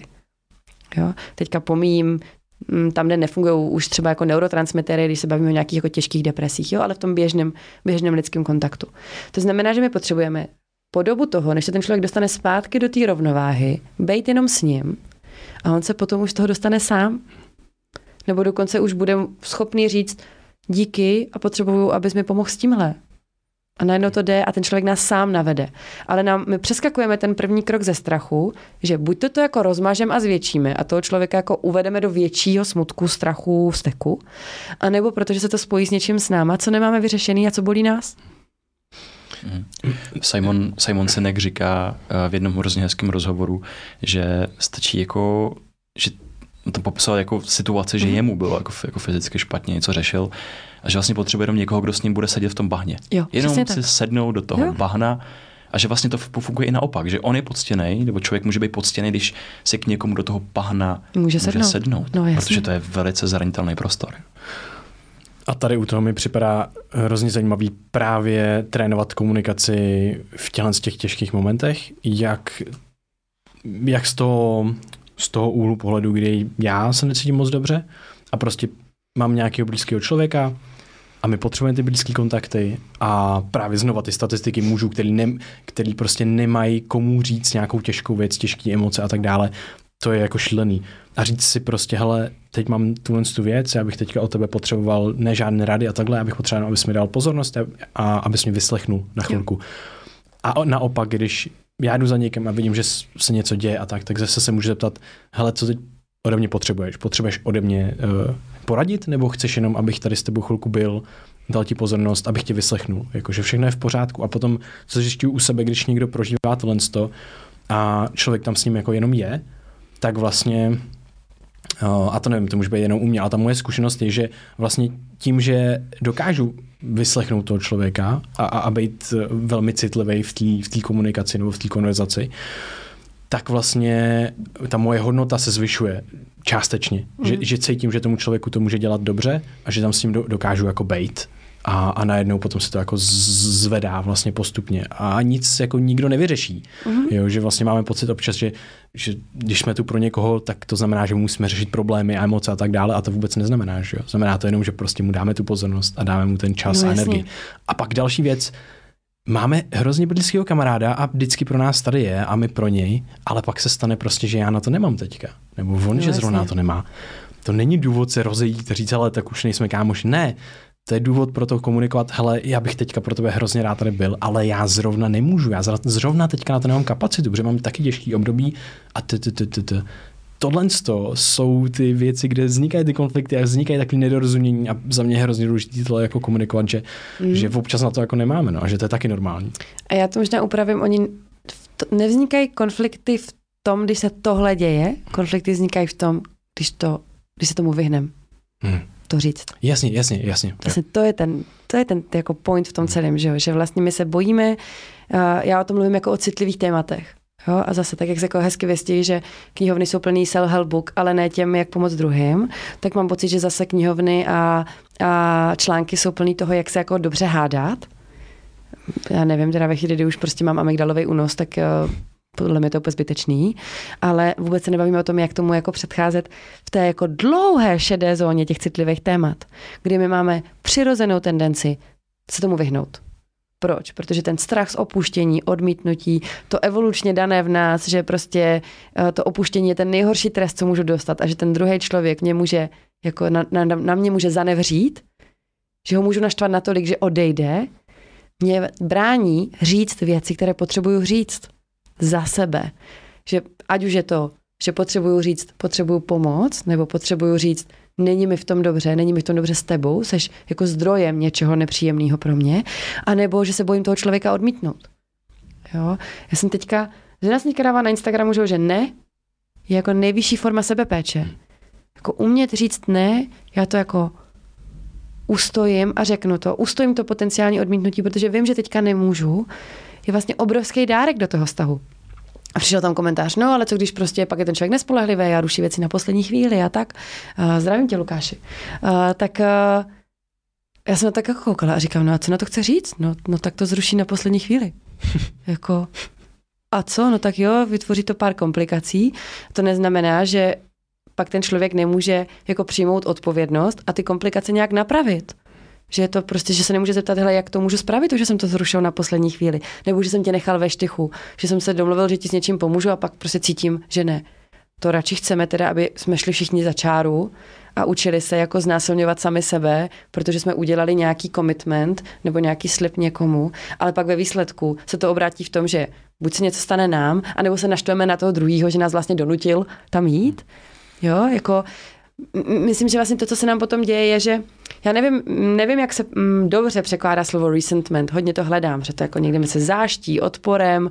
Já myslím, že če, če, čeština nemá úplně pro to dobrý slovo. Ale v té jako partnerské dynamice v angličtině je resentment vlastně klíčový pojem. A resentment vzniká přesně ve chvíli, kdy já jsem jako prošvihnul ten míček své odpovědnosti. Já jsem neodkomunikovala, co jsem potřebovala, Neřekla jsem to, ty dveře se zavřely, už nemůžu za týden, za měsíc, za rok vytahovat něco, co jsem měla vytáhnout v nějakou chvíli. Ve mně to zůstává, bují to, začne to hnít. A to, co se stane, je, že to začne se tak zvětšovat, že se ten druhý vlastně oddaluje a mezi náma vzniká ten obrovský resentment, který se prostě řeší daleko hůř, než to, že mě na začátku vadila nějaká jako věc. Mm-hmm ta komunikace vlastních potřeb, to je taky jako uh, fakt téma. Hmm. šíleně, šíleně velký téma. A mě tomu napadlo jenom, že eh, kdo, kdo to má, uh, uh, jak se jmenuje, Dunbar, uh, Dunbar, nebo Robin. Jak je, Robin, Robin jak je Dunder Number, mm-hmm. tak prostě on se jmenuje jakoby sociální, sociální psychologie a tak dál. A vlastně on mluví o sociálním trade-offu, že zkrátka, jako my máme partnerský vztahy, tak vlastně zkrátka uh, neustále tam jsou ty biologické procesy, který je tam nějaký riziko toho trade-offu, že někoho vyměním za někoho dalšího, takže člověk Jasně. se snaží být dobré a má ty strachy. A to samé je v těch sociálních kruzích, v těch přátelích, že Jasně. my nemáme kapacitu věnovat pozornost vlastně úplně, úplně všem. A tím pádem je logický, že člověk se bojí, že někdo mě vymění za nějakého jiného přítele, protože zkrátka na mě už nebude mít tu kapacitu a bude pro ně výhodnější ten čas trávit mm-hmm. s někým dalším. Že to je vlastně úplně primární strach No, jasně. eh, za tím jako strachem z odmítnutí. A zase, že třeba já s tím jako musím pracovat taky hodně, mm, co se týče nějakého říkání, ne, odmítání věcí, určování se vlastních, vlastních Hranic. priorit a vlastních hranic. A pro mě osobně je hrozně důležitý si připomínat, že já musím oddělit ten vztah ten vztah od nějakého projektu. Mm-hmm. A projektu klidně potkání se na kafe, něco takového, že od nějaké činnosti. Že zkrátka věřit té vazbě, která, která tam je, důvěřovat tomu, že ten člověk to zvládne a já, že já tím jako mm, není Nenaruším. nezničím, nenaruším, nenaruším ten jako daný vztah. Jo, jo, jo. Chtěl jsem se zeptat na, uh, mimochodem uh, krásně si říkala na konferenci osobní růst uh, connection before correction Mhm. a to možná hezky zaobaluje vlastně to, o čem jsme se teďka bavili. Já bych teďka ještě, než se pustíme do emocí a, a dalších takových srand, tak bych se ještě rád trošičku vrátil, protože jsme přímo úplně neprobrali lásku. Mhm. Uh, chtěl jsem se tě zeptat na definici, ale nejdřív se tě, protože mám tady jednu jako konkrétní věc, na kterou se chci zeptat, ale nejdřív se zeptám, co pro tebe znamená láska. Mhm. Mhm. Já bych ti definici stejně neřekla, protože těch Mhm. definicí je spoustu. Jasně, jasně. Já Myslím, že takové jako typické pro psychologii, že na všechno máme. No. Čím víc definic, tím, tím víc je to zajímavý téma. A no, pro mě je mm, láska jako, mm, no, hele, cit, náklonost, uh, vlastně nějaká jako uh, zranitelnost a um, ochota poznávat sebe i toho druhého skrz ten vztah. To je hezký. Um, tady právě jsem chtěl trošku demystifikovat i ten pojem, protože um, často ho lidi považují za emoci, ale vlastně láska není emoce, protože láska obsahuje hrozně moc emocí Mhm. a je nadřazená všem těm věcem, protože já tam můžu cítit naštvání, ale Ano. můžu cítit chtíč a, a všechny ty věci, co si popsala. A, a hrozně se mi líbilo, že, eh, že si popsala, že to je to poznávání vlastně sebe i toho druhého a vlastně kultivuje si Vztahu. člověk spolu se utváří, že jo, člověk a tak. A je to závazek k tomu spolu utváření se. Mhm. To je zase definice od Johna Verweckyho. A já jsem se chtěl právě zeptat, my jsme tady probírali to, že čemu věnujeme pozornost, že tady máme spoustu těch kompasů. Mhm. A jeden z těch kompasů právě jsme říkali, že je ten partnerský život. A já mám pocit, že tam je právě nejenom ten partnerský život, ale i láska i, a i láska v tom smyslu, že my můžeme právě kultivovat a trénovat tu lásku. Co si o tomhle co myslíš? Můžeme být lepší v lásce? A, a jak, to, jak, to, jak to udělat? To mi nahráváš na smeč, ne? Tak uh, já myslím, že uh, už jsem známá tím, že můj hashtag je láska dovednost. věřím tomu, že se s láskou dá pracovat. A myslím, že láska je tvárná a tvůrčí a že tyjo, kdybychom byli um, odkázáni na to opakovat pořád stejné chyby našich uh, prarodičů a rodičů v lásce, tak uh, nechci vědět, kde bychom skončili.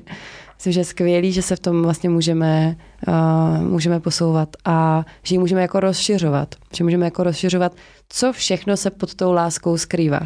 Jo, že myslím, že na začátku máme uh, velmi jasnou definici, velmi lineární uh, jako tendenci vnímat, co to ta láska je. A vycházíme z toho, uh, jak jsme lásku poznali my jako děti.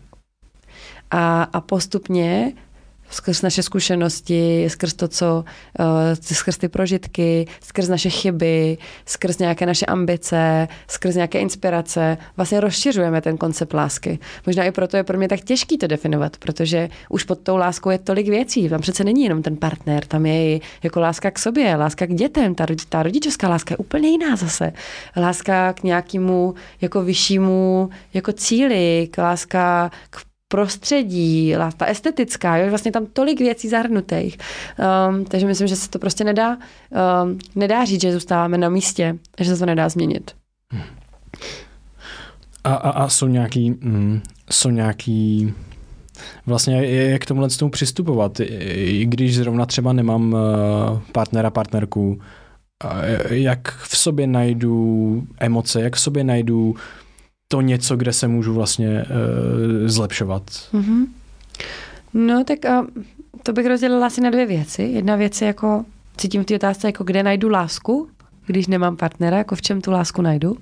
A, a já myslím, že jako mm, vášeň k činnosti je taky v podstatě láska k něčemu. Jo? Takže myslím, že ve chvíli, kdy cítím nějaký uh, jako zalíbení, pnutí, uh, něco mě baví, něco chci dělat, když to chvilku nedělám, tak, tak je mi to líto, tak to je nějaká forma lásky a já ji můžu kultivovat, aniž bych jako v partnerství byla. A, a zase se vracím k Glory Steinem, jo? že se prostě málo soustředíme na to, abychom my byli těmi dobrými partnery uh, a spíš jako hledáme toho ideálního. Takže myslím, že už to o tom to je, že já v sobě tu lásku nějak kultivuju, já nad ní nějak přemýšlím, já uh, vlastně zjišťuju, jak se chovám v té lásce, jako co, co to pro mě znamená. Uh, můžu se vrátit, uh, já tady to právě dělám v tom obsahovém seriálu na Piky, jakože jak mě učili lidi lásce, na základě čeho jsem se to naučil, na základě čeho jsem poznal, jo, co byly ty komunikační signály, že jsem poznal, tohle je láska. Jo, a to je všechno, co já můžu dělat, nehledě na to, jestli jsem nebo nejsem ve vztahu. Je to zase jenom o tom, že tu pozornost, ten reflektor zamířím tentokrát na tu lásku. A pak jakože druhá část té otázky byla, jako, jak to můžu dělat jako prakticky, co já vlastně můžu dělat, jak se v tom můžu rozvíjet a, a v té lásce. A, no a zase se vracíme jako k, za mě k tomu jako všímání si a, zpomalení a všímání si těch rozcestí. Jo, že já prostě něco nějak dělám a když jdu rychle, tak jdu. A vůbec si nevšimnu, že tam je odbočka. Když já jako zpomalím, tak si řeknu, hele, já zvolila jsem teďka tu nejvíc jako láska možnost, tu nejlaskavější, láskyplnější, nebo jsem prostě zvolil ego, nebo sebe, nebo pohodlnost, nebo strach, nebo pochybnost. A nebo jsem zvolil lásku, nebo jsem zvolil to, že jo, teďka to zní trochu ezo už, ale jak nad tím vlastně jako přemýšlíme, jo? Jako jak, jak si pomáháme. Eh, to něco, co děláme automaticky a rychle, jak to jasně jako natáhneme, zpomalíme, abychom si tam všimli těch odboček a mohli se vydat nějakou jinou cestou, která je třeba víc laskavější. To se moc hezký. a, Miláčci. a, a vlastně mě to, a, mě to potom připadá i důležitý, to je zajímavé, jsem se zeptal na to, když teda člověk nemá tu partner, partnera a partnerku, ale vlastně to samý si myslím, že se odehrává v to partnerství, kdy vlastně dojde, dochází možná ta zamilovaná intenzivní fáze toho, kdy jsme jak jako na drogách skoro. A dochází tam trošičku jako takový ty možná otázky, a, a další věci a pře, přelamuje se to do toho dlouhodobého vztahu. Mm-hmm. Že já mhm. si myslím, že se musíme vlastně k tomu tomu stejně jako navrátit a bez toho to potom úplně tak nejde, že to jsou vlastně ty, ty malečkosti a to každý rozcestí v tom vztahu, kde já si vybírám tu lásky plnější vlastně možnost. Mm-hmm. A to potom moduluje a tvaruje vlastně ten, ten, ten, to spolubytí, ten vztah vlastně. Tyjo, to je, to je moc hezký. Uh, a i ten vztah sám, že jo? Ten vztah sám jo, nás jo, učí jo. lásce. Jakože mm-hmm. myslím, že v té společnosti taky uh, jako mm, panuje ten omyl, kdy dokud nebudu milovat sám sebe, nemůžu milovat někoho jiného. Bullshit. Jako můžu. Jo, vlastně mám spoustu klientů, kteří k sobě jsou tak krutí, uh, nelaskaví, uh, jako kritičtí a, a přitom třeba uh, jsou jako vášniví pejskaři, milují svého psa a udělali by pro něho první, poslední. Jo, nebo i partnera, jo, ale, ale že tím chci říct, tak to není. Ale vlastně jako terapie by nemohla fungovat, kdyby, kdyby tohle jako byla pravda, protože ten terapeutický vztah je to, kde my učíme toho člověka se mít rád skrz ten vztah, skrz tu další osobu, která tam je a je přijímající, nekritická a laskavá. Jo? A je tam pro toho člověka, je tam v tom bahně s tím člověkem. Takže i té sebelásce se my můžeme učit přes ten vztah. Není to tak, že já nejdříve musím být úplně jako hotový a pak můžu teprve jako jít do vztahu. Jo. To, je, to je super, že to uh, zmiňuješ. To mě i napadá jenom k tomu, tomu jako téma empatie že je to zkrátka tak nějaká dovednost, která se dá jako kultivovat, ale vlastně můžeš to s ní přehnat. Jakože je empatie něco, co, že jsme se tady, tady, bavili o strachu, o, o nějakých dalších emocích, které jsou jako náročný. A že vlastně, když eh, člověk potom bude si kultivovat tu empatii, tak ale může ti to vyčerpat. No jasně. No jasně, myslím, že to je jako velký téma psychohygieny všech pomáhajících profesí, jakože proč pomáhající profese tolik vyhořívají. Jako pomeneme-li ty pragmatické věci, že um, já si vždycky jako pozastavuju, uh, jak je možný, že um, jako sportovci vydělávají tolik peněz a, a vlastně se jako miliony lidí dívají na zápas v televizi a ti lidi potom jako vlastně, že vůbec nevíme, jestli ti dobří sportovci jsou taky dobří lidé. Ale jsme jako ochotní platit jako spoustu peněz na to, aby se stávali nějakými jako ikonami.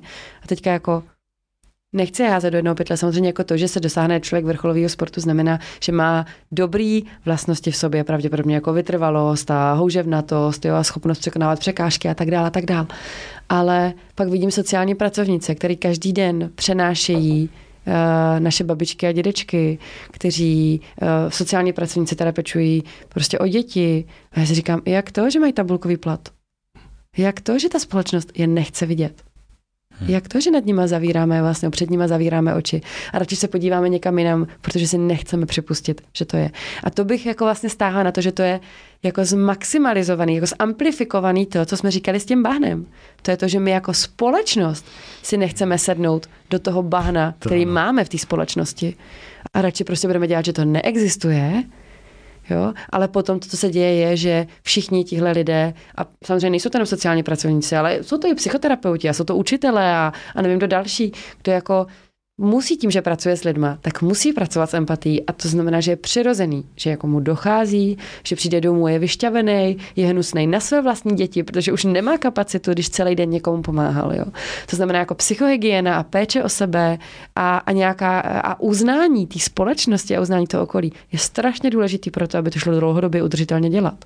Ty máš hrozně uh, dobrý koncept, který se mi moc líbí. Uh, co to je vztahová jo. nula? Ah, stahová nula, jo, tak to jsem ráda, že se ti tohle líbí. Stahová nula je moje velmi oblíbená. Um, no, to je, já si myslím, že to zase vrací k těm konfliktům, že um, a vlastně k té binaritě, že, že jako zase, uh, možná mi vy vysvětlíte, čím to je, ale já mám pocit, že lidi touží po té binaritě. Že prostě chceme to mít, jako, bude to tak nebo tak, nic mezi tím. Jakmile tam přidáme jako třetí možnost, tak jsou lidi vlastně paralizovaní, naštvaní, frustrovaní, jo.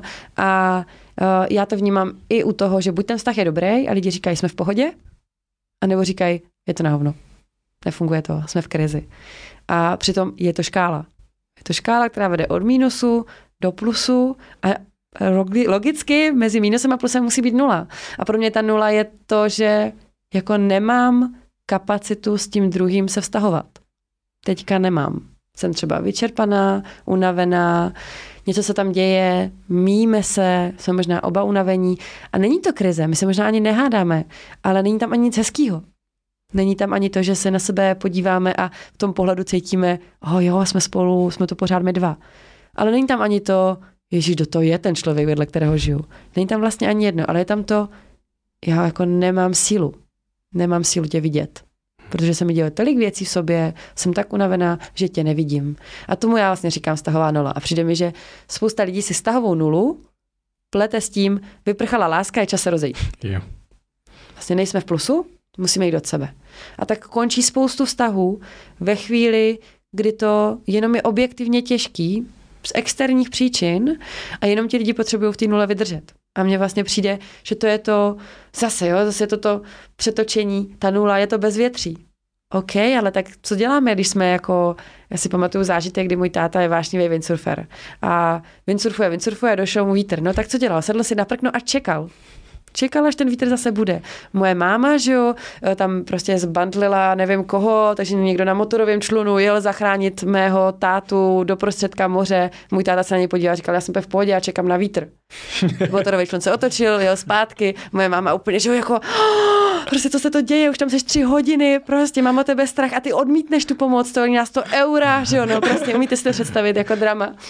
A můj táta jako čekal na vítr a mi to přijde vlastně jako úžasný v tom, že tak to jako je i v tom vztahu. Prostě jsou období, kdy v tom vztahu jako frčíme a jsou období, kdy tam je vychřice, je to těžký, a pak prostě období, kdy je bezvětří a já to ráda jako s klienty jako pře, přetavuju do toho, tak teďka je to prostor pro vás. Tak teďka prostě se zaměřte na sebe. Udělejte cokoliv, co potřebujete, aby vám teďka bylo dobře. Jo? A ten vztah se zase nahodí. Až vy budete víc v pohodě, budete mít víc kapacity, ona se ta nula zase posune. Jo? Hm. Tohle jsem pro mě hrozně užitečný, že vlastně mám pocit, že v této nule, kterou popisuješ v tom, že se najednou nedějou všechny ty pozitivní věci, tak se tam mají tendence vynořovat některé jako insecurities a, a nějaké nedostatečnosti, které třeba cítíme. Uh-huh. A to ještě potom prohlubuje tu jámu, kterou si kopem. Ale ta vstává nula najednou, wow, ne, je to neutrální, jo. je to pohoda. No a to je vlastně, a to je jak s rozhodovací paralýzou, že jo? To možná přenesu na něco, co známe daleko víc, že uh, mám vypozorovaný, že ve chvíli, kdy se nemůžeme jako rozhodnout, nebo nevíme, jak něco řešit, tak zrychlujeme. A pro mě ta, jako, uh, ta analogie té dopravy, té dopravní křižovatky je úplně jako perfektní pro to. Prostě představte si, že jedete, teďka nevíte, jestli zahnete doleva nebo doprava, nebo půjdete rovně. Takže co uděláte? Šlápnete na plyn a pojedete tu křižovatku naplno? No co to je za blbost? Ale tohle reálně v těch myšlenkových pochodech vlastně děláme. Já se nemůžu rozhodnout, tak vezmu první možnost.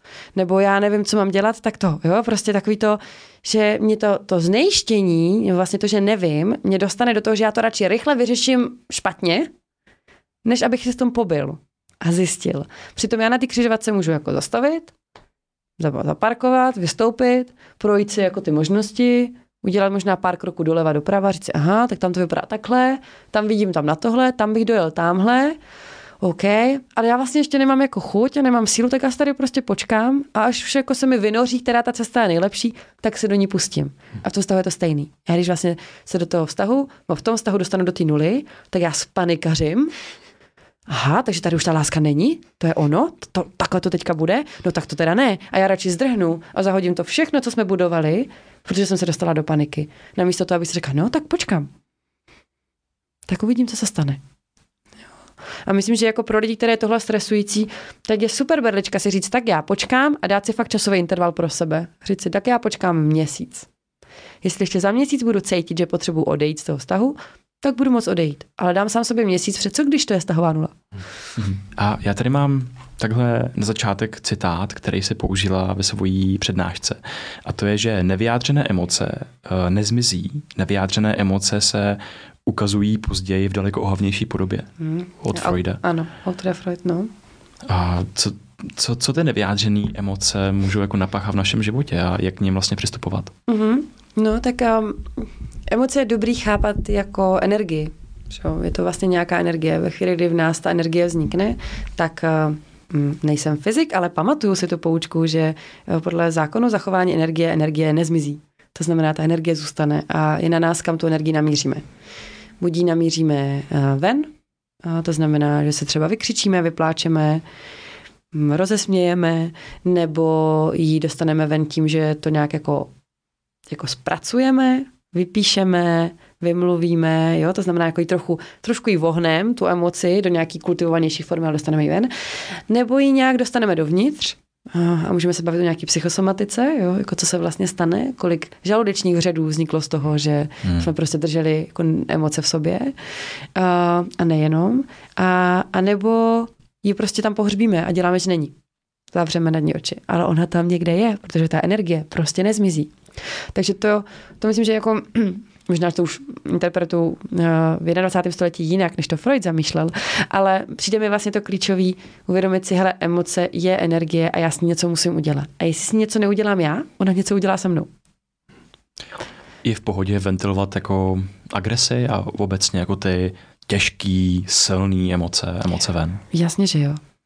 A zrna, zrna teďka rezonuje uh, Uh, tak jak uh, jste měli vy, krásný příspěvek, že je rozdíl vědět, uh, že mám emoci versus cítit uh, emoci, tak uh, um, bych řekla, že jako to doplnění k tomu je, já jsem teďka psala, jako každý projev, emo, každá emoce je v pořádku, ale ne každý projev chování je v pořádku. A mám citát tady. Jo, jo. A, a to, je, to je ono, že jo, jako já, já přece jako to, že cítím vztek, jako můžu za to, můžu za to, že se ve mně ten vztek jako vztek jako narodil, vznikl tam, je tam.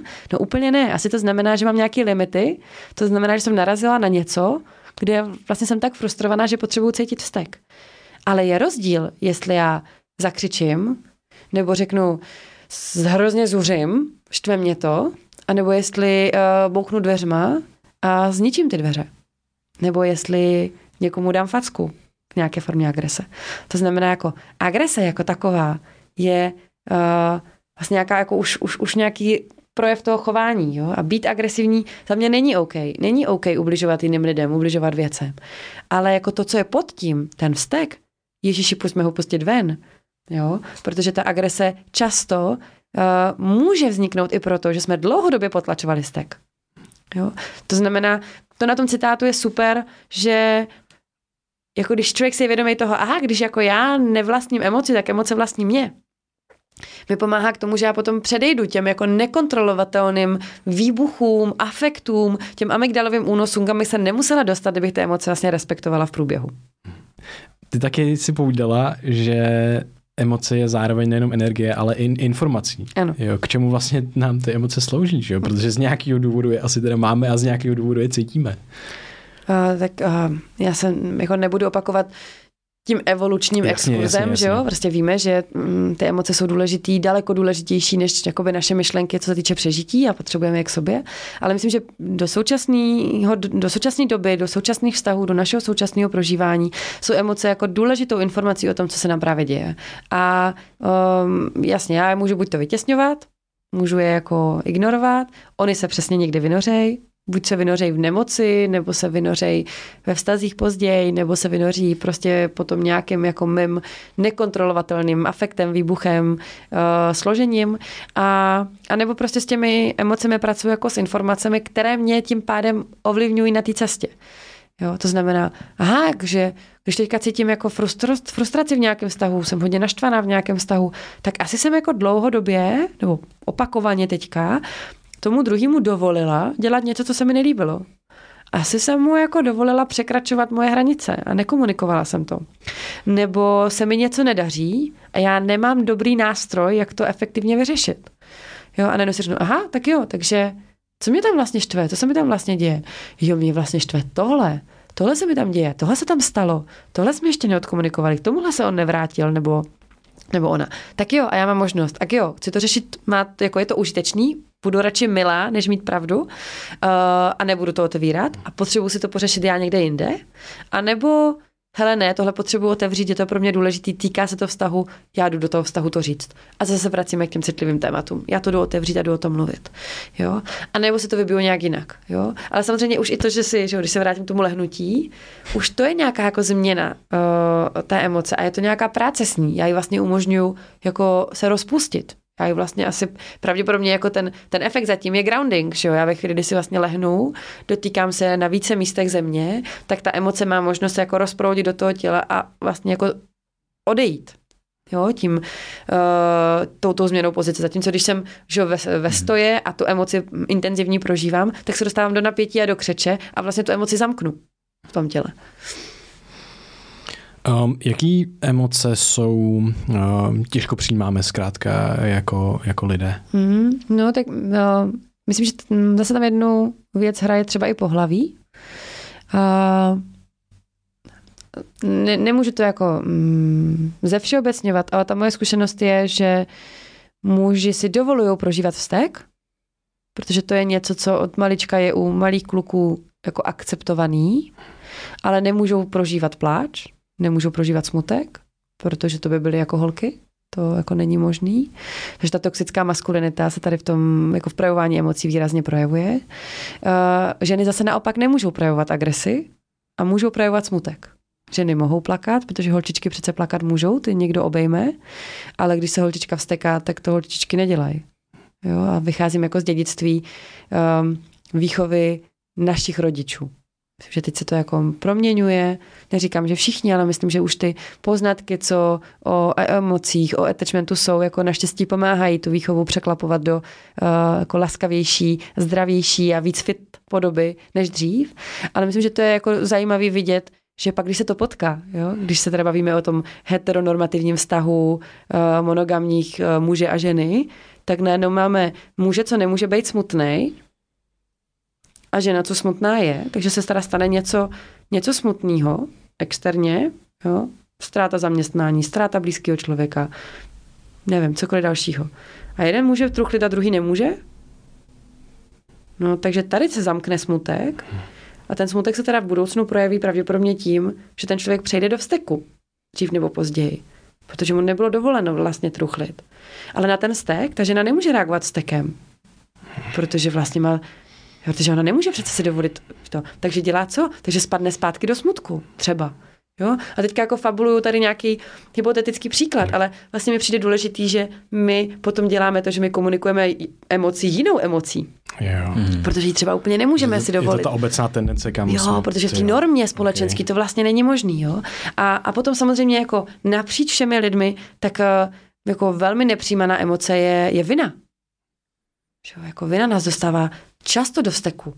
Nebo do obětí, do smutku zase. Jo? Protože jako cítit se provinile té společnosti není moc možný.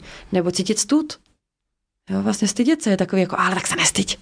Jak to bagatelizujeme, to, že se někdo může stydět, že někdo jako prožívá, prožívá tenhle jako um, embarrassing, nebo jak to říct, jako mm. strapňující se pocit, jo. Přijde mi, že ty jsou jako nejsilnější čtyři, který, který se moc jako, nebo, jako nedovolujeme, bojíme se projevit, no. Mm. A ty, ty jsi měl, Krištofe, že nějakou stuze, já se nepamatuju přesně, s tím potlačeným vstekem, jak to bylo, uh, nevíš tu studii? To byla... Nepamatuju tu studii, ale potlačený uh, Prediktor vyjadřovaný vztek, tak je jeden z prediktorů uh, dlouhověkosti. Mm. Jako a obecně no, jako zdraví. No, že vlastně jasně. jako ventilace ty, ty těžké emoce, která spoustu ze situací tak reflektuje nějaký stresový kontext jo. organismu, tak vlastně pokud to člověk neumí reflektovat, tak potom Uh, to zkrátka ta korelace je, že je to z nějakého zhoršení zdraví, mentální zdraví a tak dále. Skvělá psycholožka uh, vlastně funguje pod pseudonymem jako Dr. Becky. Uh, ona dělá vlastně rodičovský kurzy, rodičovský webináře a má celý jako koncept, který je parentingu, což je jako koncept, jak skrz výchovu svých vlastních dětí vychovat sám sebe, tak jak jsme si přáli se vychovat, že? Jako jak se léčit, hojit skrz naše děti taky. A vlastně má jako nádhernou část celou o vzteku, kdy jako říká, hele, vztek je dobrý, vztek říká, nepečovali jste o sebe. Vztek říká, jste za svýma hranicema. Vztek říká, že jste s těma dětma, že příliš se zaměřujete na, na potřeby dětí a vynechali jste sami sebe. Vztek je signál, že potřebujete čas pro sebe. Jakmile začnete být vsteklí na svý děti, znamená to okamžitě udělejte cokoliv, abyste mohli jít na chvíli dělat to, co potřebujete vy. Jo? A říká vlastně, jako jak moc je vztek propojený s tou vinou. Že když máme ten vztek, třeba kor na ty malé děti, tak se dostáváme okamžitě do viny, která nás vlastně zamyká a brání tomu rozvoji. Jo? Protože v té vině já se nemůžu moc zníhnout protože tam jako spadá, tam najednou se objevují veškeré té vnitřní hlasy, ti sabotéři, kteří říkají, no jo, ty jsi ten špatný člověk, jo, ty jsi ten neschopný člověk, zlej, jo, který prostě tady ubližuje, vsteká se, jo. Najednou se tam spustí ty obrany mechanismy v nás a tohle není mod, ve kterém my se můžeme rozvíjet. Hmm. Jo, to je mod, ve kterém se chceme schovat a nevylíst ven. Hmm. Jo, to je super užitečný vidět tohle. Jo. Tady mě vlastně napadá druhá, druhá strana mince a to je ta pozitivita, eh, pozitivita emocí, které já si právě do, do, dovolím vyjádřit i, to, i v tom vztahu, eh, že teda jako říkali jsme, že to je důležité vyjádřit obecně třeba a tak dále, ale že vlastně já můžu jít do toho konfliktu a že to nutně neznamená, že to je jako špatně, dobře a tak, ale je zajímavá taková myšlenka, kdy ty si krásně popsala, že to je forma té energie, a někdy prostě může existovat vztah, kde prostě nejsou žádné konflikty, je to vlastně v pořádku, ale vlastně se trošičku snižuje možná ta energie vlastně celková v tom vztahu a že ten zdravý vztah má nějaký takový malý jako konflikty, protože že jo, co znamená to zvýšení energie na, v rámci jako emocí, ať pozitivní nebo negativní, no, jasně. tak to znamená, že I care, já se o to... Jsem v tom. Jsem v tom oběma nohama a zajímá mě to a záleží mi na tom. Tak to je jenom taková jako zajímavá mm-hmm. myšlenka, kterou jsem chytil poslední, poslední jako dobou. A zároveň tím nechci vidět si všechny, co se jako nehádají, že to Přesně je špatně. Tak. Jako, jo, jo, jo, jo. Jenom jako myslím, že taky důležitý mluvit zase o té emoční škále, že, jo? že jsme prostě lidi, co mají tu amplitudu hodně vysokou a hodně, jako hodně dlouhou, hodně vysokou i hodně nízkou a vlastně tam hodně oscilujeme. To znamená, máme i ty pozitivní, i ty nepříjemné emoce jako hodně intenzivní a potom lidi, co tu amplitudu mají hodně mírnou, to znamená, pohybují se prostě v nějakých mírnějších hodnotách. A my neumíme zavřít se jenom před jednou tou uh, oblastí. Že? My se nemůžeme zavřít před negativními nebo nepříjemnými emocemi a zůstávat těch pozitivních. Ne, prostě jakmile si jako zakážu cítit, tak necítím nic. Jo? Uh, takže i to je jako dobrý vědět, že vlastně každý z nás má tady tohle jiný a když se potkají opravdu dva lidi, co jsou v tomhle směru jako velmi emočně stabilní, no tak opravdu tam ty konflikty nemusí mít. Jo? V té zdravé rovině. Pak se samozřejmě bavíme o tom, kde ti lidi jsou hodně emoční, ale vlivem všeho možného, co v životě zažili, uh, ty emoce zamčený mají a tak jako dělají, že vlastně všechno v pohodě, ale spíš tak jako v napětí kolem sebe jako choděj. Hmm. To je zajímavý se jako zamyslet nad nějakým jako osobnostním, emočním profilem, když to tak vezmu, hmm. že každý ho má jiný, že to je no. prostě jako otisk prstu To mě nikdy nenapadlo. No, my si to pamatuju na, uh, že na, uh, na vešce jsme se měřili vlastní emoční labilitu, stabilitu a potom miluju příměr uh, tehdejší uh, profesorky, která vlastně říká, to je jako loď na vodě. Vlastně, když máte emoční stabilitu 100, no tak jste ten Titanic. Jste ta prostě obrovská loď, kterou nějaká malá vlnka vůbec nerozhodí. Blbý je, že ty malé vlnky jsou ty signalizační, které něco určují. Takže potom se může stát něco fakt velkého, co vás fakt hodně potopí, protože vlastně to jinak nejde. Ale zároveň ta loď je úžasná v tom, že se dokáže z Evropy dostat do Ameriky, že jo, jako ne, nemusíte být zrovna Titanic. No! Ně, někdo to zvládne, jo. Trošku problém. Ale jo, že může vlastně ty větší lodi to jako zvládat, dělat ty dálkové trasy a vlastně na nich necítíte, jestli je bouřka nebo ne. Prostě jste v kajutě a jste úplně v pohodě. Vysoká emoční stabilita. A pak jsou ty bárky. Jo, a zase mezi tím je že jo, celý arzenál lodí, nejsem lo, loďmistr, netuším, ale věřím tomu, že tam těch lodí je víc. A pak je ta pěti loďka, ta, ta kánoj, ta bárka, na které jste a cítíte všechno. A cítíte úplně každou vlnku, cítíte vítr, cítíte jako bouřku, je to ohrožující najednou, když přijde něco jako bouřka. Ale zároveň prostě můžete proklestit uh, se peřejema, můžete měnit směr, cítíte, když se něco děje, cítíte, když k vám připluje jiná loď. Jo, zase se vracíme k těm vztahům. Když tam připluje náloď, tak najednou cítíme, a k nám se při někdo přibližuje. Zatímco když jsem ten parník, jo, tak si vůbec ani nevšimnu, že tam je nějaký malý člun dole. To je prostě převálcu. Jo, že to, jako vnímat tu emoční stabilitu, labilitu jako zase škálu je hrozně užitečný v tom, že obojí má své plusy a mínusy. Já tady mám jeden citát hrozně hezký z, vaš, z toho vašeho psychoterapeutického deníku. Mm-hmm. Si myslím, že je z toho. Mm-hmm. Emoce, naše vniterné rádkyně, mocné ochránkyně, propojují nás se sebou samými. Láskyplně a vytrvalé nám oznamují, kdy je potřeba chránit. Když je posloucháme, umožní nám to dotknout se sami sebe, svého prožívání. Máš krásný přednes. Hmm. Děkuju. My jsme namluvit náš terapeutický. tak jo. ne, já jsem to chtěl tímhle jako uh, zaobalit, že to je takový jako hrozně hezký vyjádření tohle z toho. Fakt uh, se mi to moc líbí, je to moc milý hmm. a, a to.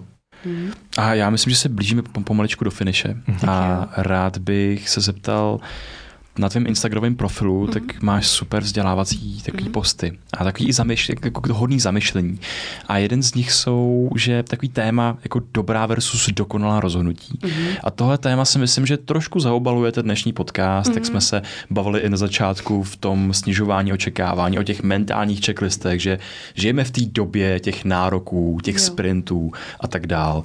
A žijeme v té době, kdy se tady nám rozmohl takový nešvar a to je ten nešvar tý toho chtíče po té dokonalosti. Mm-hmm. Že vyhledáme tu dokonalost, protože nám to říkají na tom Instagramu, v těch filmech a uh, každý franta z horní polní, tak, tak jako kýží po té dokonalosti. Takže co ten, jak může člověk jako využít to konceptu, o kterém, o kterém mluvíš jako o dobrých versus dokonalých rozhodnutích? Mm-hmm. No mně přijde, že ta dokonalost někdy může pramenit i z nás samotných. Já třeba myslím, že jsem velký perfekcionalista, workoholik a mám tendenci dělat věci jako dokonale. A to je jako mantra, která mi pomáhá v tom, že já to jako nevím. Já vlastně, když se teďka rozhoduju, tak já jako nedokážu říct, jestli to rozhodnutí bude to nejlepší možný.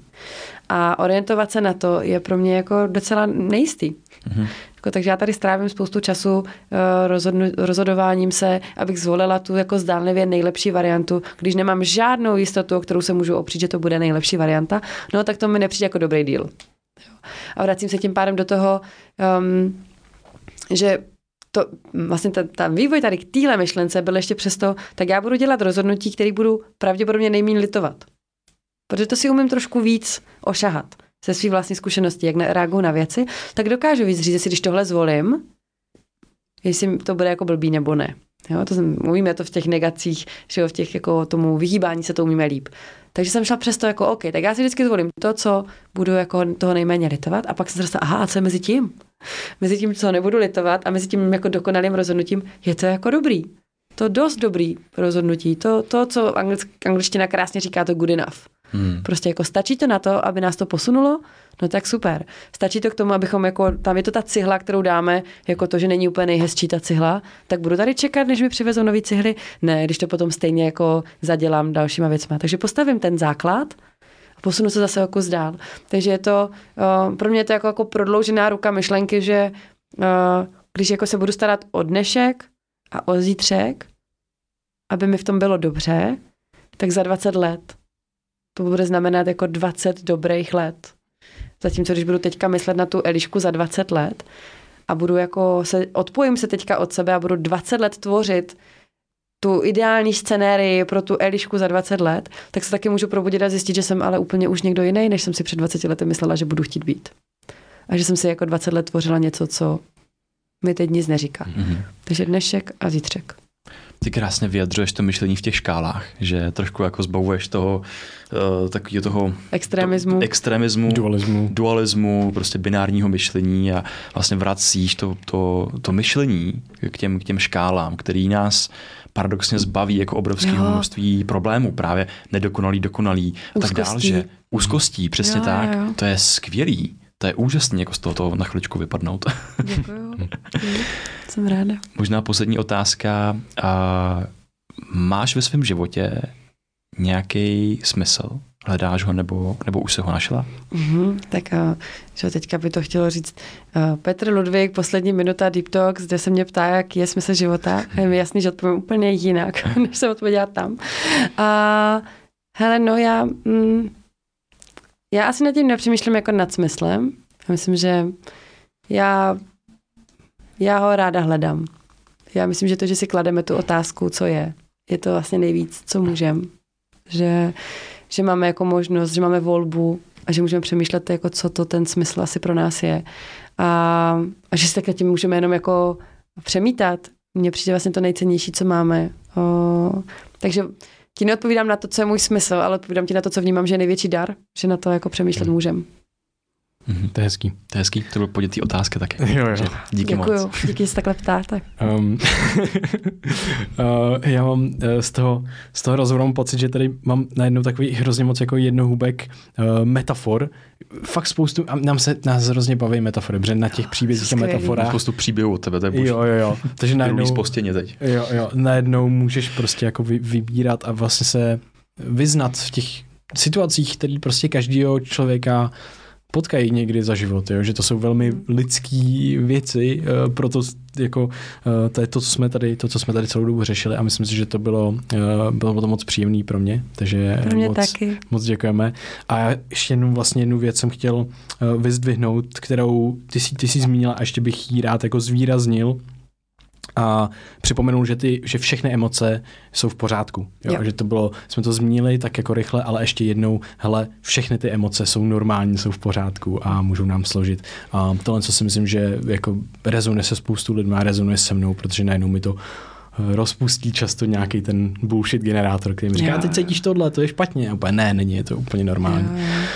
Um, takže uh, kde tě lidi můžou najít? Co máš za stránky, za Instagram, deníky. Twitter, deníky, deníky všechno jo. nám tady od, navodkazuj, my to hodíme do popisků a kde tě prostě lidi můžou najít. Děkuji, no, tak uh, můžete mě najít na Instagramu jako Eliška Remešová a taky na webu láskadovednost.cz, tam najdete jak terapeutický deník, tak i spoustu dalších věcí a teďka právě experimentuju s obsahovým seriálem Láska dovednost na piky, který se právě věnuje tady těm tématům. na ty první videa, co tam jsou, jsou o nastavování laťku, laťky nízko, o těch očekáváních, o té kompatibilitě, o attachmentu, bude teďka další. Takže přesně takový ty jako největší Uh, mi si moc líbí, že si použili jednohubky. Takový ty vztahový jednohubky tam jsou dávkovaný postupně tak, aby byl ten prostor si nad tím trochu popřemýšlet a dát si potom zase něco dalšího, na co mám chuť. Hmm. Mm-hmm. Super. Super. Eliško, moc děkujeme. Ještě, ještě, ještě, já jsem chtěl ještě jednu věc.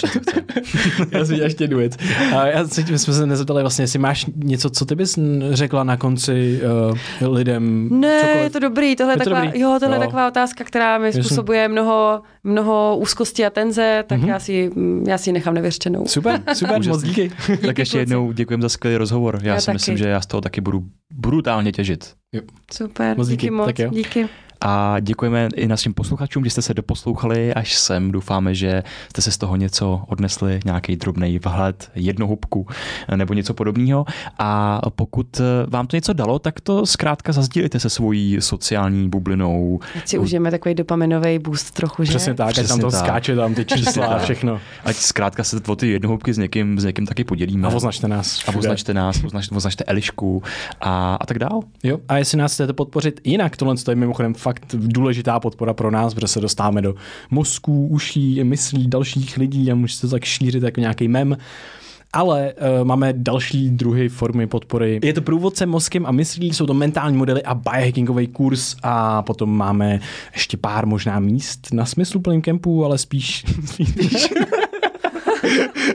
Great. Třeba někdo odpadne. Tak se vám tady, jo, třeba někdo odpadne, tak se vám tady nabít něco, co v čase nemáme ani.